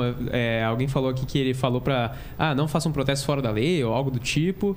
Então não parece que foi nada Mas ele aceitou absurdo. a- a derrota? Concedeu? Não sei. Você não verdade, sabe, então, ô, porque ô, não- querido, não chama a gente, Não, tá bom? realmente Não, não, ô, ô, Paquito. Não, não, sério, Paquito. Tô brincando. Vê aí pra gente, então, ou se você vai colocar... sendo construída Se tem um resumo, se tem alguma coisa pra gente passar aqui na tela. Beleza. E a gente comenta isso daí, né? Porque com as suas informações não temos como comentar, né? Mas a, mas a tradição do Bolsonaro é ser uma liderança ruim pra caralho. Olha aqui, Bolsonaro encerra a fala, o tempo real da, da- do Tá. G1. Bolsonaro encerra a fala sem mencionar a vitória de Lula. Não O concedeu. presidente fez um pronunciamento curto em que agradeceu os votos que recebeu, diz que vai continuar cumprindo a Constituição e afirmou que manifestações pacíficas são bem-vindas e criticou ocupações. Não sei se ele está Aceitou derrota ou não? Não entendi. Não, não, não, Não, mencionou nem isso, nem isso. Agradeceu os votos. Ou seja, como a gente previa, foi ambíguo. Foi ambíguo. É. Manifestações pacíficas. Pacíficas. Pacíficas. Daí se tiver violência, ele fala, pessoa. ah, então essa não tem nada a ver comigo. É. É, meio que um No True Scotsman armado ali, né? Exato, exato. Bolsonaro sendo ver, né? Bolsonaro. impacto? Mas, enfim. disso? Nenhum? Ah, agora, Ele- ele agora quer- os grupos vão decidir. Agora vai estar um zum em todos os grupos e o bolsonarismo todo vai tentar debater e um lado vai concluir uma coisa, o outro lado vai concluir outra, os dois vão concluir que o outro tá errado e eles vão continuar fazendo o que eles quiserem. Ele vai chorar muito, ele vai espernear muito, mas eu acho que já está encaminhada a saída dele do poder e já é inevitável. Nada vai mudar isso. E eu acho que pelo menos no- ao, ao longo do próximo ano, é, pelo menos ele vai ter os direitos políticos cassados por violação da lei eleitoral no 7 de setembro. Ah, é? Não sei se ele vai ser preso, mas eu acho que os direitos políticos cassados é, ele vai acabar tendo ao longo de 2023. É, eu, eu não consigo ver um Lula presidente e o Bolsonaro com direitos políticos e livre. Ué, mas ele cometeu um crime eleitoral. Não, eu sou- eu- não, mas eu tô, eu tô concordando contigo. Eu não tô conseguindo imaginar o Lula. Mas não é por perseguição política do Não, tô Lula, dizendo né? por perseguição. Estou dizendo que e- o Lula ganhando e o Bolsonaro saindo, eu não consigo ver o Bolsonaro ficando livre e com direitos políticos. Alguma coisa vão fazer com ele. Ah, não, sim, sim, sim, sim, sim. Eu acho que O- pelo o menos sis- os direitos o, políticos o STF e outros como um todo vão falar, E- mano, se a gente deixar esse cara passar, E o interessante de tem, é, tem que virar exemplo. E o interessante da coisa de direitos políticos cassados é que às vezes as pessoas pensam, ah, direito político cassado quer dizer que você não pode votar e não pode ser candidato. Mas é mais do que isso. Você não pode participar de atividade partidária. Você, você não pode atuar politicamente. Isso quer dizer que o Bolsonaro não pode fazer discurso político nas redes sociais. Ele pode falar nas redes sociais, mas não pode ser sobre política. Não pode ser eh, falando com militância e tudo mais. Então, essa cassação, de certa forma, é eliminar politicamente o Bolsonaro durante oito anos. Agora, que vai ter investigação, vai, né? É, e, e- e- esse é o histórico do PT. O, o- o Estado, o Estado funciona. Foi um ministro, foi um ministro do Supremo nomeado pelo Lula que condenou o mensalão. Foi um procurador-geral da República nomeado pela Dilma que fez o, o- o- Petrolão, a Lava Jato. Quer dizer, a Polícia Federal levou o Lula é, é, preso Não antes, mas em, pra, pra- em condução coercitiva no meio do governo Dilma. Entendeu? A Polícia Federal entrava na casa de petista para pegar documento, para levar gente preso. O PT nunca mexeu, em, como o Bolsonaro fez, para impedir investigações, para bloquear essas coisas. O PT nunca fez isso. Não tem nenhum motivo para a gente achar que não vai acontecer isso. Que o Procurador-Geral da República não vai ser alguém que vai atrás, entendeu? Esse, esse bestalhão que está aí, esse cara vai embora. É, eu acho que o grupo político do Bolsonaro vai ser cercado. Porque crime não falta. É, eu, acho eu também concordo que eles vão ser caçados mesmo. Eu acho que a galera vai caçar com, ó, temos que fazer de exemplo pra intimidar todo mundo Não é a não por pensar de exemplo, fazer eu não acho novo. que não é nem necessariamente, por exemplo. não- Bem, é, é, é porque ele tentou romper com, a- com o regime. Ele tentou romper com o regime da Constituição de 1988. Cara, a Constituição de 1988 diz que a gente tem que é, proteger os povos originários. A Constituição de 88 estabelece que a gente tem que fazer reforma agrária. Sim, Mas eu, A- mas eu não a tô entrando Constituição- no mérito disso. Eu tô dizendo no sentido de sendo isso ou não. Eles Mas não, isso eles- é. Sendo isso ou não, eles não Isso é podem muito deixar grave. ele correr sem, ser, sem fazer ele e o resto um exemplo para outros. É isso que eu acho que vai ser o principal é- driver ali. Mas o problema é que não é, por que eu exemplo. tô- mas o que eu tô dizendo é assim, é a motivação dos agentes é muito que- grave. A motivação real dos agentes que vão atrás dele não vai ser isso. Eles vão falar assim, ó, no, no fundo do meu coração eu estou fazendo isso porque o Bolsonaro desrespeitou os povos indígenas. Não vai ser isso que vai estar no fundo do coração deles quando eles forem. Bicho, o presidente da República tem a obrigação constitucional de zelar em tudo o que ele pode fazer pela saúde dos brasileiros. Olha o que, que ele fez na Covid.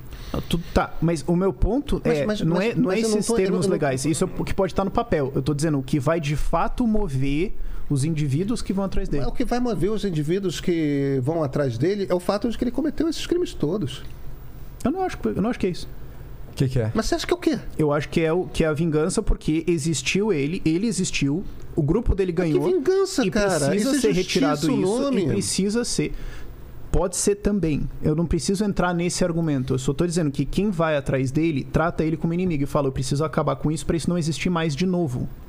Mas isso não pode existir mais de novo, porque isso é o rompimento do regime, isso é o rompimento da Constituição. Sim, mas eu tô dizendo, O mesmo, é mesmo que não justiça, tivesse. não é mesmo que não vingança. tivesse. Mesmo que não tivesse nada disso. Mas aí atrás dele por quê?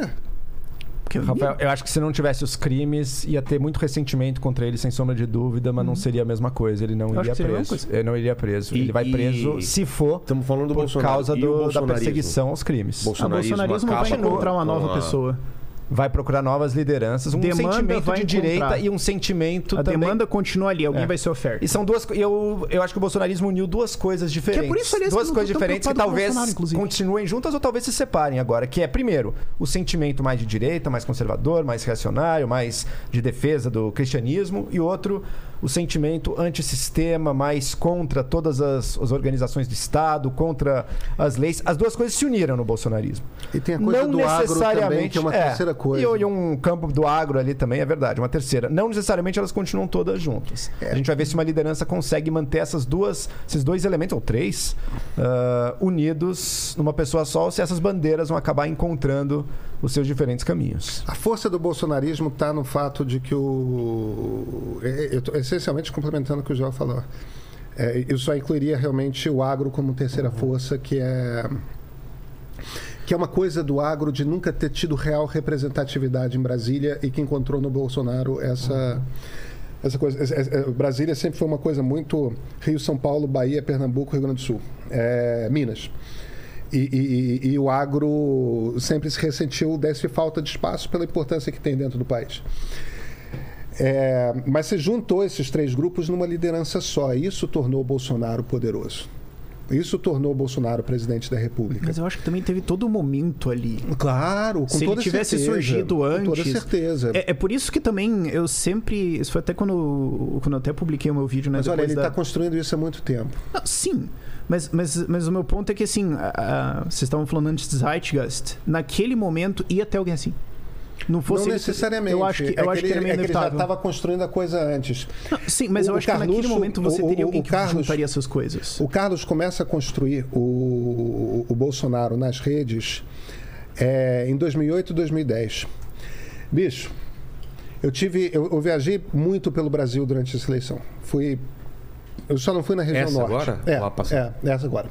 Eu só não fui na região norte. Mas eu fui no centro-oeste, fui no nordeste, fui no sul. No interior do Paraná, eu ouvi de, de uma pessoa um troço que me. é- é- é- essas coisas sempre, essas histórias do Bolsonaro sempre me impressionam muito. Tem um empresário da, da cidade que eu estava, uma cidade de médio porte no interior do Paraná. É, esse cara me falou que tinha um empresário que é um, um dos maiores empresários da cidade que todo mundo conhece e tal, dono de concessionária, dono de escola. Sempre o fodalhão da região, né? É, tudo mais. Esse cara, em 2014, espalhou outdoors, 2014, espalhou outdoors pela cidade, Bolsonaro presidente. 2014. Aconteceu em quem- 2014 já tinha. É, Eu lembro, tinha, tinha acho que no Facebook davam- que criaram durante a eleição de 2014 e criaram o evento votar no Bolsonaro em 2018. Então, você tem razão. Você quando- lembra dessa? Vagamente Teve, eu lembro. teve. Então, quando você diz, quando você diz, ah, tem uma coisa de Zeitgeist, tem uma coisa de ele apareceu, aquele foi o momento certo, eu concordo inteiramente. Só que isso é surf. Para você conseguir pegar a melhor onda do mundo, Você você tem que tá batendo o braço lá atrás, sim. Que a onda tá funcionando, Tá tá, começando formando. a se armar. Não, sim, entendeu? sim, sim, e sim, começa a bater sim. braço e vai pegar ela. Sim, sim, sim, não. Totalmente. E eu acho que isso não é inteligência do Jair, eu acho que isso é uma inteligência do Carlos. Tá? Sim, É, Independentemente disso. Olavo, talvez? Não, Olavo, Olavo O Olavo acho que só tá fazendo dele. embarcou. É. Ele só tava fazendo dele, ó, pra onde for, vamos. Nós Ele preparou um pouco um terreno também. Acho que o Olavo preparou um- uma parte do eleitorado do Jair estava preparado ali por, Sim, sim, por um sim. olavismo Mas o- crescente. O ponto é assim, foi uma confluência, mas assim, quando eu lancei o meu vídeo, que eu já tinha preparado, porra, o meu roteiro do vídeo de derrota do Bolsonaro tá escrito um ano atrás. Que eu já achava absolutamente inevitável o Bolsonaro perder. Ah, mas eu- Chegou perto, hein? Oi? Chegou perto. É, então. Eu- Eu não acho, cara. Eu acho. Sabe o que, 2 que é? milhões de votos. Então, mas aí, aí que tá, aí que tá. Sabe aquela pessoa que não importa quanto dinheiro você dá na mão dela, ela tá sempre fodida? Não importa quanto dinheiro você dá na mão do cara, ele tá sempre quebrado? Mas isso até que Ele dá um jeito de perder, Rafael, ele dá um Rafael, jeito O que, de... que aconteceu? Ele Eu tava acho que o Bolsonaro era isso, cara. E, e parou. Ele tinha 6 milhões de votos, tava crescendo e parou. Acha que foi Roberto Jefferson, Zambelli? O que, que foi que impediu essa Ele. ascensão do Bolsonaro? Ele. Ou ele chegou no teto, no teto mácimo mesmo? Ele, não é uma questão Eu de acho teto. que- eu- a eu questão, acho- é, a questão eu é que assim, sinceramente, ele que tem é um, ele tem um problema, ele tem um problema que toda vez, ainda bem que ele tem esse problema. Toda vez que ele tem uma força legal, pô, nós temos uma oportunidade aqui e tudo mais, ele vira isso pra um negócio totalmente nada a ver e taca tudo pra lá. Cara, eu acho, eu acho que estatisticamente. Estatisticamente, a eleição da Aécio e Dilma foi uma eleição empatada, essa mais ainda.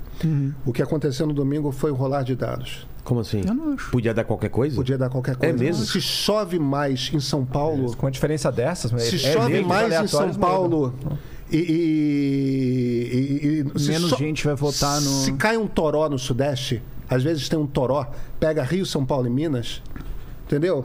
É outro resultado. É outro resultado. Agora, o que, que ajudou o Bolsonaro a não ter uma vitória também?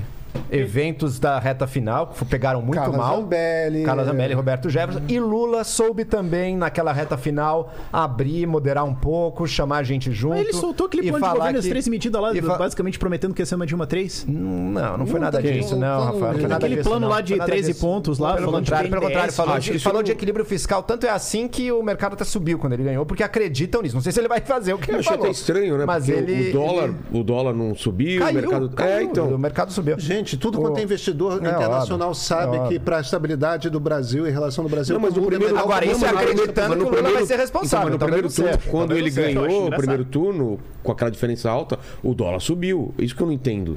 Porque, Por exato, porque acreditaram que agora Bolsonaro ele se moderou e que ah, o por Bolsonaro causa é do ruim. Bolsonaro, não por causa. Percebe que isso não é investidor brasileiro. A Faria Lima vê um mundo. A a Faria Lima está no mundo da Lua, mas investidor internacional Que é estabilidade. está preocupado, preocupado com a relação do Brasil com o mundo. Ah, tá. E, e- e a relação do Brasil com o mundo está diretamente relacionada à preservação da Amazônia. Entendeu? Vai ter, e tem mais. O mercado de carbono aqui, esse é um mercado que tem um potencial de ter grana. A gente tá com Isso é uma verdade. grana pra receber aí. Que Entendeu? Então, Ah, é, o fundo da Noruega voltou, inclusive. É, Voltou lá. exatamente, exatamente. Então, é, é dólar, no fim das contas, é investidor botando dinheiro ou tirando dinheiro. É. Botando dinheiro, tirando dinheiro. E, e geralmente gente de fora. Então, essencialmente, o, o que, que acontece ali? Opa, Bolsonaro tem chance de se eleger, ele está mais forte do que a gente achava. Fudeu. Ah, foi Ah. isso que pegou então, não foi Ah, o Lula. Lula, tá Lula, Lula, veja que eu não estou falando da Faria Lima, tá? Tá. Que a Faria Lima acha que Bolsonaro é bom. Há É, discordâncias, um monte de gente lulou.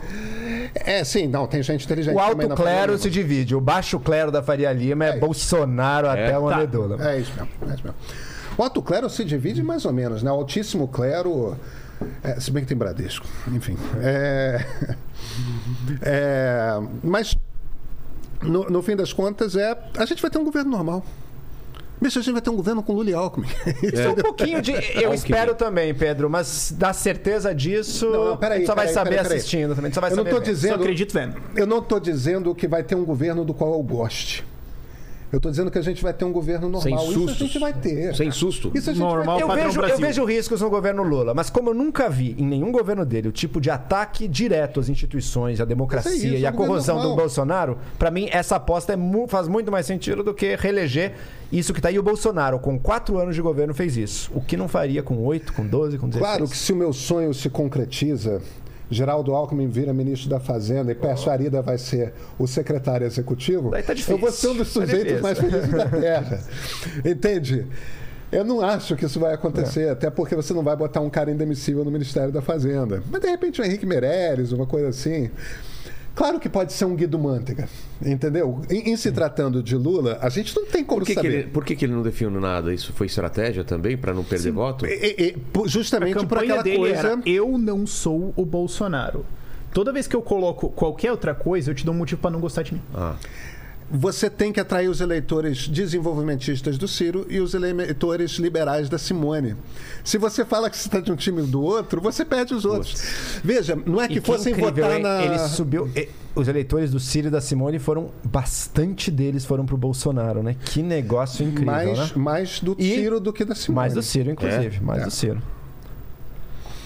Não é, que não é que aquele eleitor que não votaria no Bolsonaro, que votou no Ciro na Simone, passaria a votar no Bolsonaro por discordar da política econômica do Lula, mas ficaria em casa. entendi. E, e- e olha o, o- o risco de abstenção nessa eleição. É, Essa foi uma Entendi. eleição plebiscitária, né? Porque você- você tem. Você tem, grosseiramente falando, todas as eleições são mix disso, mas você tem a eleição ou que você tá tentando pegar o cara do meio, né? O cara que tá ali no meio, pô, não sei se eu vou pra lá ou se eu vou pra cá. Ou você tá querendo pegar o cara que ele gostaria que você fosse mais como ele, mas não é, então talvez ele fique em casa. Que é a eleição do turnout. Então, é, você pode tentar ir no meio. A eleição do. Eu acho que a, é, a SU contra a Dilma foi muito pegar o meio. Então você tinha, pô, lá no fim do segundo turno a S falando de Bolsa Família, Dilma falando do quem vai ser o Ministério da Fazenda. E demitindo o Guido Mantega, e vamos não sei o quê, porque a gente tá tentando pegar um cara aqui no meio. Nessa eleição, o meio. que- tinha alguém que tá indeciso? Tinha voto nulo que acabou indo pra um ou pra outro, assim. Então, mas a minha tinha um tentativa nulo- de virar voto era isso, era mostrar, olha, peraí, com esse congresso, É, o Bolsonaro é um risco Mas você muito tinha maior galera que o Lula. Mesmo que o "Foda-se Lula merda, não meio... quero nem saber. Mesmo que o Lula tiver golpista, com esse congresso o risco dele é menor que o Bolsonaro. Sim, então, mas, mas o ponto é, bota a mão na então as campanhas estavam tentando pegar o cara que desengajou completamente, ou o cara que, assim, ah, o cara que... O libertário ANCAP que fala, ah, eu- foda-se esses dois. Não, mas daí o Bolsonaro tá tentando falar, não, mas porque o Lula vai fazer isso, é comunismo, não sei o que, não sei o que, tentando puxar esses caras. Ó, você ia ficar em casa, mas vai lá e votar em mim. Do outro lado, você tem o Lula falando, ó, porra, eu sei que você me odeia por causa da corrupção e tudo mais, mas Bolsonaro, puta que pariu, vai ser um golpe aqui e tudo mais, então a gente tem que. eu- por favor, venha votar em mim. Então eles estão tentando tirar a gente de outros pontos pra trazer, não o cara que tava no meio Foi, foi, uma, foi uma eleição sem centro. Você vê, o centro no Congresso Nacional morreu. Não tem centro. Você tem centrão. Não. Ah, tá, tá. Você tem centrão. Tá. Centrão O centro seria assim, só. Me dá, um- me dá três nomes, só pra ter uma noção assim do que, que você tá querendo. Tabata, Kim, que conseguiram. Algumas figuras individuais de Tabata. centro conseguiram, mas Tabata, Kim, Quem que vocês consideram assim? ó, Baleia Rossi, talvez. aí eu- Marina Silva. Marina. Tá. Só pra eu ter uma régua de assim, é isso que. na tua definição. é, são pessoas que estão. Pessoas capazes de conversar do- de ambos os lados. Tem tanto responsabilidade fiscal quanto preocupação social. Uhum. Então, tipo, Tem- a Baleia Rossi, Tabata e. É, eu não Marina sei se eu botaria Silva, o Kim, Kim, não. eu botaria o Kim, apesar de. Não, do, do- do Congresso atual, assim. É, do- do não, Kim, tá. eleitos, eleitos. É, é porque, é porque o, o MBL tomou uma decisão de se tornar um movimento de direita que.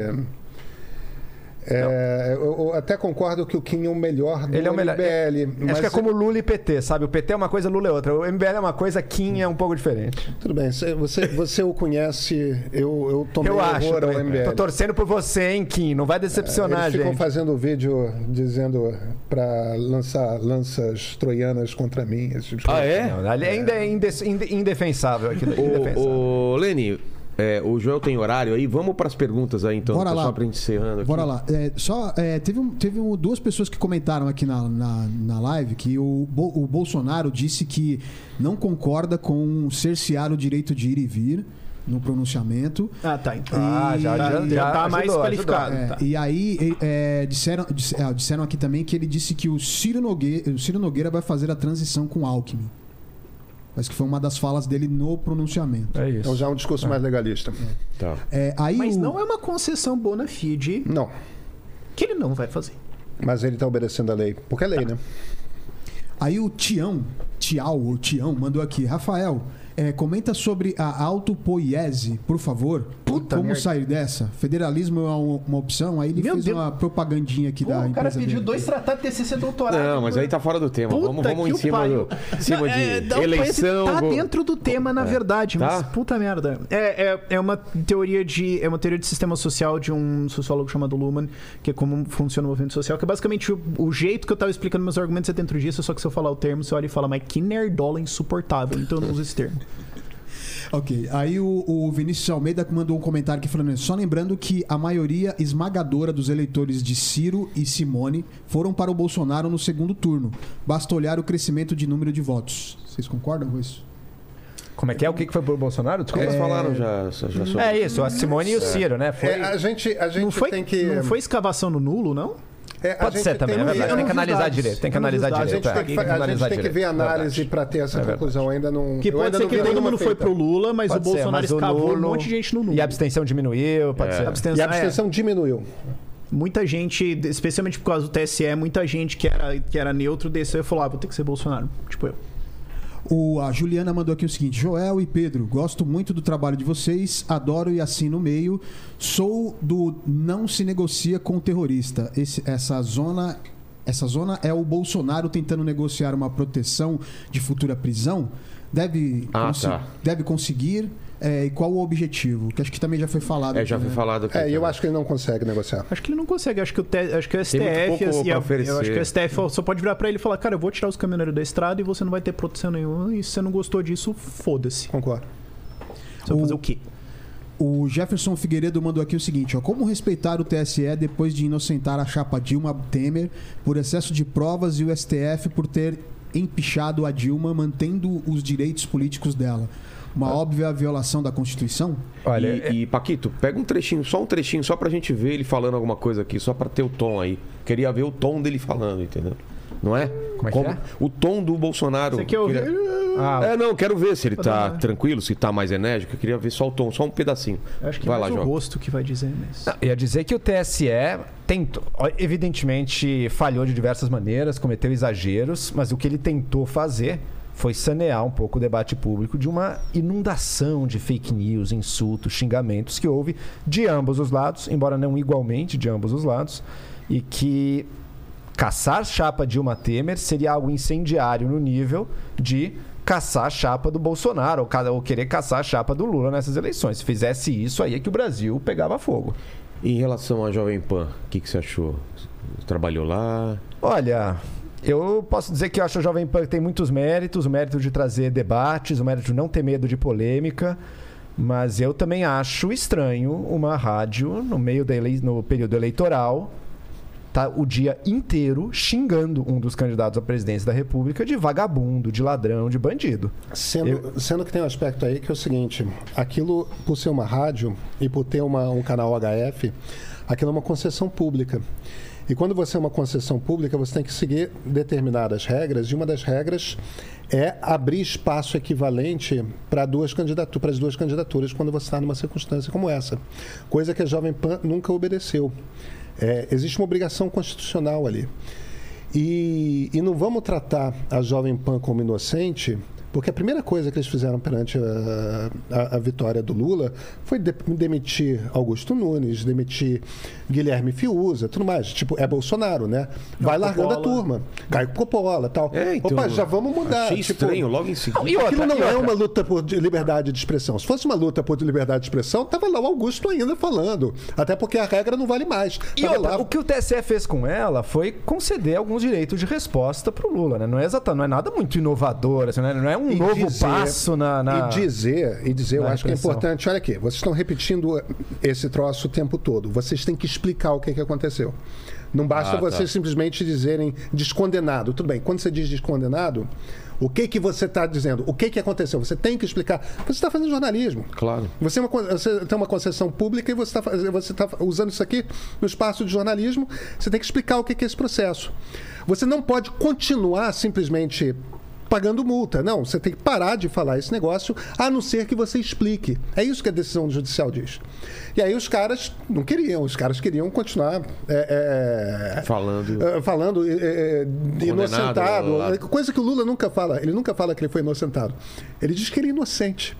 O que é verdade. E são coisas diferentes. É. É... Também é um uso da palavra inocente que não é o uso que um cidadão Mas normal tinha um tem, né? Não, mas vem cá, é que vem não cá. fez o crime, não. Não, não, não, mas, Mas um tinha- mas tinha um Mas anúncio. inocente é um termo legal. Eu Mas, entendo, ó, tem um sentido técnico jurídico, Mas mas, é em geral que não tá é o sentido técnico. Quando a gente fala, o cara é inocente, ele não Mas- matou. mas aí- Eu não quero dizer que ele não foi condenado por Mas tribunal, aí eu quero dizer que ele de fato não é não pegou a. Concordo, concordo. Entende? Concordo, concordo. O problema é que quando você começa a usar só para um candidato é, o troço, você está fazendo é propaganda política. Concordo, teria que tratar os dois igual. Sim. E vamos ver então um trechinho aqui. Dá É, pra ver pela cara dos outros. Vai passar pro pessoal aí também? Então, eu não sei se pode por causa de copyright, né? Ah, mas eu- será? Isso é... O Um Globo Aqui é News. Globo News. que, que você acha, Pedro? O que você acha? Eu Na não TV correria Brasil, o você não risco. consegue na TV Brasil, não? Na TV Brasil Eu não não correria o risco. É, coloca na TV Brasil. Vê se você acha aí pra gente. Porque senão vai ser desmonetizado. É, exatamente. Vamos lá. Tem mais uma pergunta aqui da, da Luísa. Ela falou o seguinte: vocês acham que o Lula vai ter problemas com o Tarcísio aqui em São Paulo? Vai. Não. Ixi. Opa!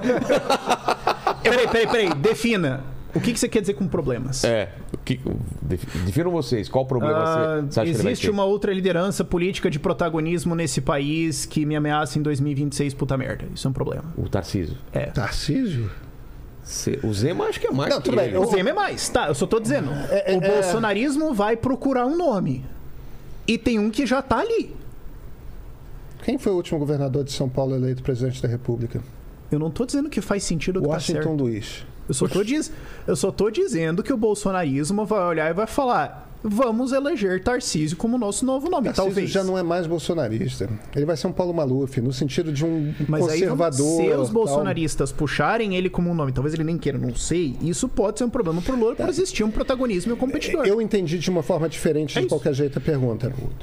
A, a pergunta que eu entendi fo- ah, foi, se o Tarcísio vai criar problemas para o Lula como presidente da República. Não. E nesse sentido, eu acho que não. Imagina, o governador precisa de uma boa relação Não. com o presidente da República e o presidente da República quer ter uma bo- boa relação com o governador de São Inclusive, Paulo. se o Tarcísio fizer um bom governo no São- em São Paulo, São Paulo vai crescer, o que vai É ajudar o número do PIB Lula, nacional, e o isso, Lula vai falar: Lula cresceu o PIB tanto. E, E outra, Até você explicar já era. São Paulo, ao longo das últimas décadas, sempre manteve um certo contraponto com o governo federal, né? Seja quando o governo federal era PT, São Paulo PSDB, e depois o São Paulo ainda PSDB com Dória, mas também fazendo contraponto ao governo federal do Bolsonaro. Eu acho uma dinâmica palco saudável. Eu acho uma dinâmica saudável para o país e para São Paulo não ter esse alinhamento imediato com o governo. Ter um pouco de contraponto, às vezes uma tensão, às vezes uma competição. Acho que é positivo. Dado que o Lula foi eleito, não vejo, não vejo como ruim a eleição do Tarcísio, não. Mandei pra você o link, Paquito. TV Brasil vocês podem sempre usar. Sim, eu peguei aqui.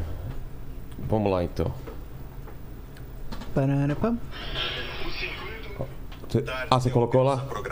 Vai colocar lá? Peraí. Vamos lá. 144p? Mas coloca pro pessoal aí também, tá? Definição boa, né? É, mas lá pro pessoal vai ficar grandão. Tinha lá. que ser TV estatal mesmo pra ser qualidade. É.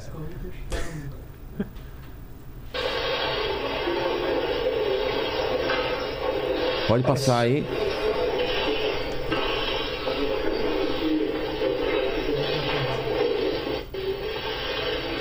Bolso Kid sorrindo ali atrás. Quero começar agradecendo os 50 milhões de brasileiros que votaram em mim no último dia 30 de outubro. Os atuais movimentos populares são fruto de indignação e sentimento de injustiça de como se deu o processo eleitoral. As manifestações pacíficas sempre serão bem-vindas. Mas os nossos métodos não podem ser os da esquerda, que sempre prejudicaram a população, como invasão de propriedades, destruição de patrimônio e cerceamento do direito de ir e vir. A direita surgiu de verdade em nosso país.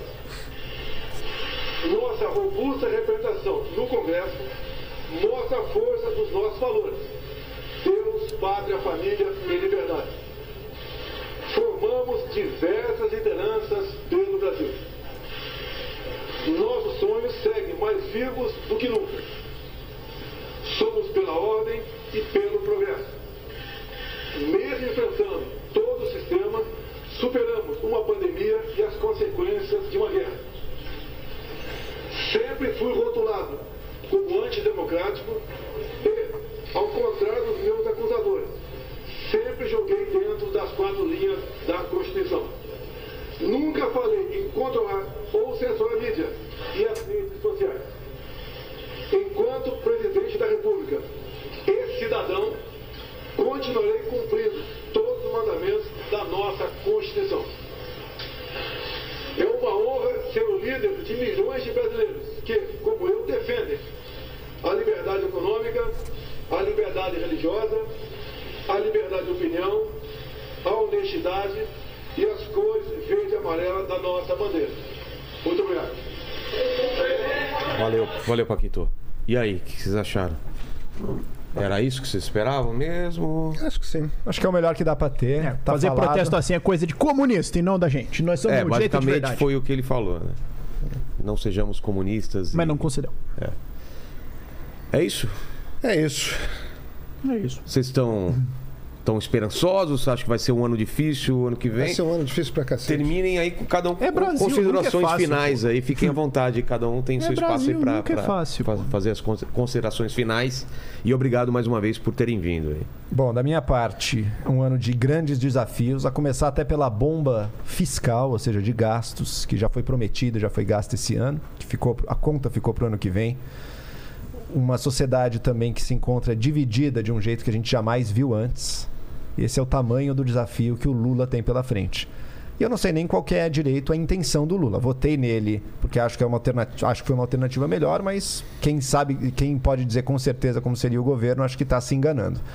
Eu espero que o Lula realmente cumpra aquilo que foi dito na reta final. Achei que foi uma reta final de campanha que teve um efeito salutar, porque ele trouxe mais gente junto dele, a Simone Tebet, trouxe vários economistas, trouxe a promessa de fazer um governo não só com o PT, mas com a sociedade civil, um governo com responsabilidade fiscal, ou seja, um governo mais próximo do que foi aquela promessa do primeiro governo Lula, que teve grandes conquistas, deixou um legado positivo e espero sinceramente que ele tente fazer isso. Agora, mesmo nesse melhor caso em que ele tente fazer isso, está longe de estar garantido que ele vai conseguir, por todos os problemas da situação econômica muito mais desafiadora e de uma sociedade e de um Congresso também muito mais dividido. Cenas dos próximos capítulos, ninguém conhece, mas sigo confiando que aos trancos e barrancos o Brasil melhora. Rafael? Bom, acho que não importava quem fosse o presidente eleito agora, muito embora eu achasse que não tinha a menor possibilidade de ser o Bolsonaro. O fato é que a gente vai ter não só anos difíceis os próximos quatro anos, nós estamos no Brasil. Os próximos 20 anos vão ser difíceis, seja a gente resistindo a alguma coisa ou tentando mudar isso aqui. É, especialmente tentar mudar é muito difícil. Eu já participei um pouco de, projeto, proje- é, de projetos, processos de mudanças e, meu Deus do céu, é complicado. Agora, eu acho, a minha convicção é que o futuro desse Brasil está na mão de quem defende liberdade. Quem defende intervenção de alguma coisa, quem defende controle, tá do lado que vai manter esse país atrasado. Então, quem quiser defender liberdade, estamos aqui para construir um movimento. Espero ver muita gente quer construir isso lá na LibertyCon, lá em Belzonte. Vai ser no meio de novembro, de novembro agora. E, de resto, vamos trabalhar. Continua basicamente a mesma coisa: construir liberdade, construir gente, construir instituições e vamos mudar esse país aqui. Vai ser um ano muito difícil porque a gente tem uma bomba fiscal armada e porque hum, existe inflação, bancos centrais. É, A, a gente está numa situação de conflito porque os bancos centrais estão puxando os juros para cima e os governos estão aumentando os gastos. Isso mesmo em países como a Alemanha, como como Estados Unidos, tudo mais. Quer dizer, essa situação de instabilidade internacional é uma, é uma situação particularmente complicada. Junta com o problema brasileiro, economicamente, não, economicamente vai ser difícil. Isso posto, eu acho que a gente consegue resolver o problema da fome em um ano. Eu acho que a gente consegue resolver, conter o desmatamento da Amazônia logo no primeiro ano. É, essas coisas que são mais urgentes, e a partir daí começar a atrair capitais para o Brasil, isso é possível. A gente vai ter mais boa vontade internacional e vai haver mesmo um esforço de in- investimento por parte, pelo menos, dos governos aqui, aqui no Brasil. Eu estou muito curioso para saber como é que vai ser o ministério do Lula. Isso eu acho que vai nos dizer muito. É, não só quem vai ser o ministro da Economia ou o ministro da Fazenda, mas também quem que vai ser ministro da Educação, entendeu? Vai ser Simone Tebet. Isso nos diz muito sobre as possibilidades de a Simone vir a se tornar uma líder forte, uma candidata à presidência.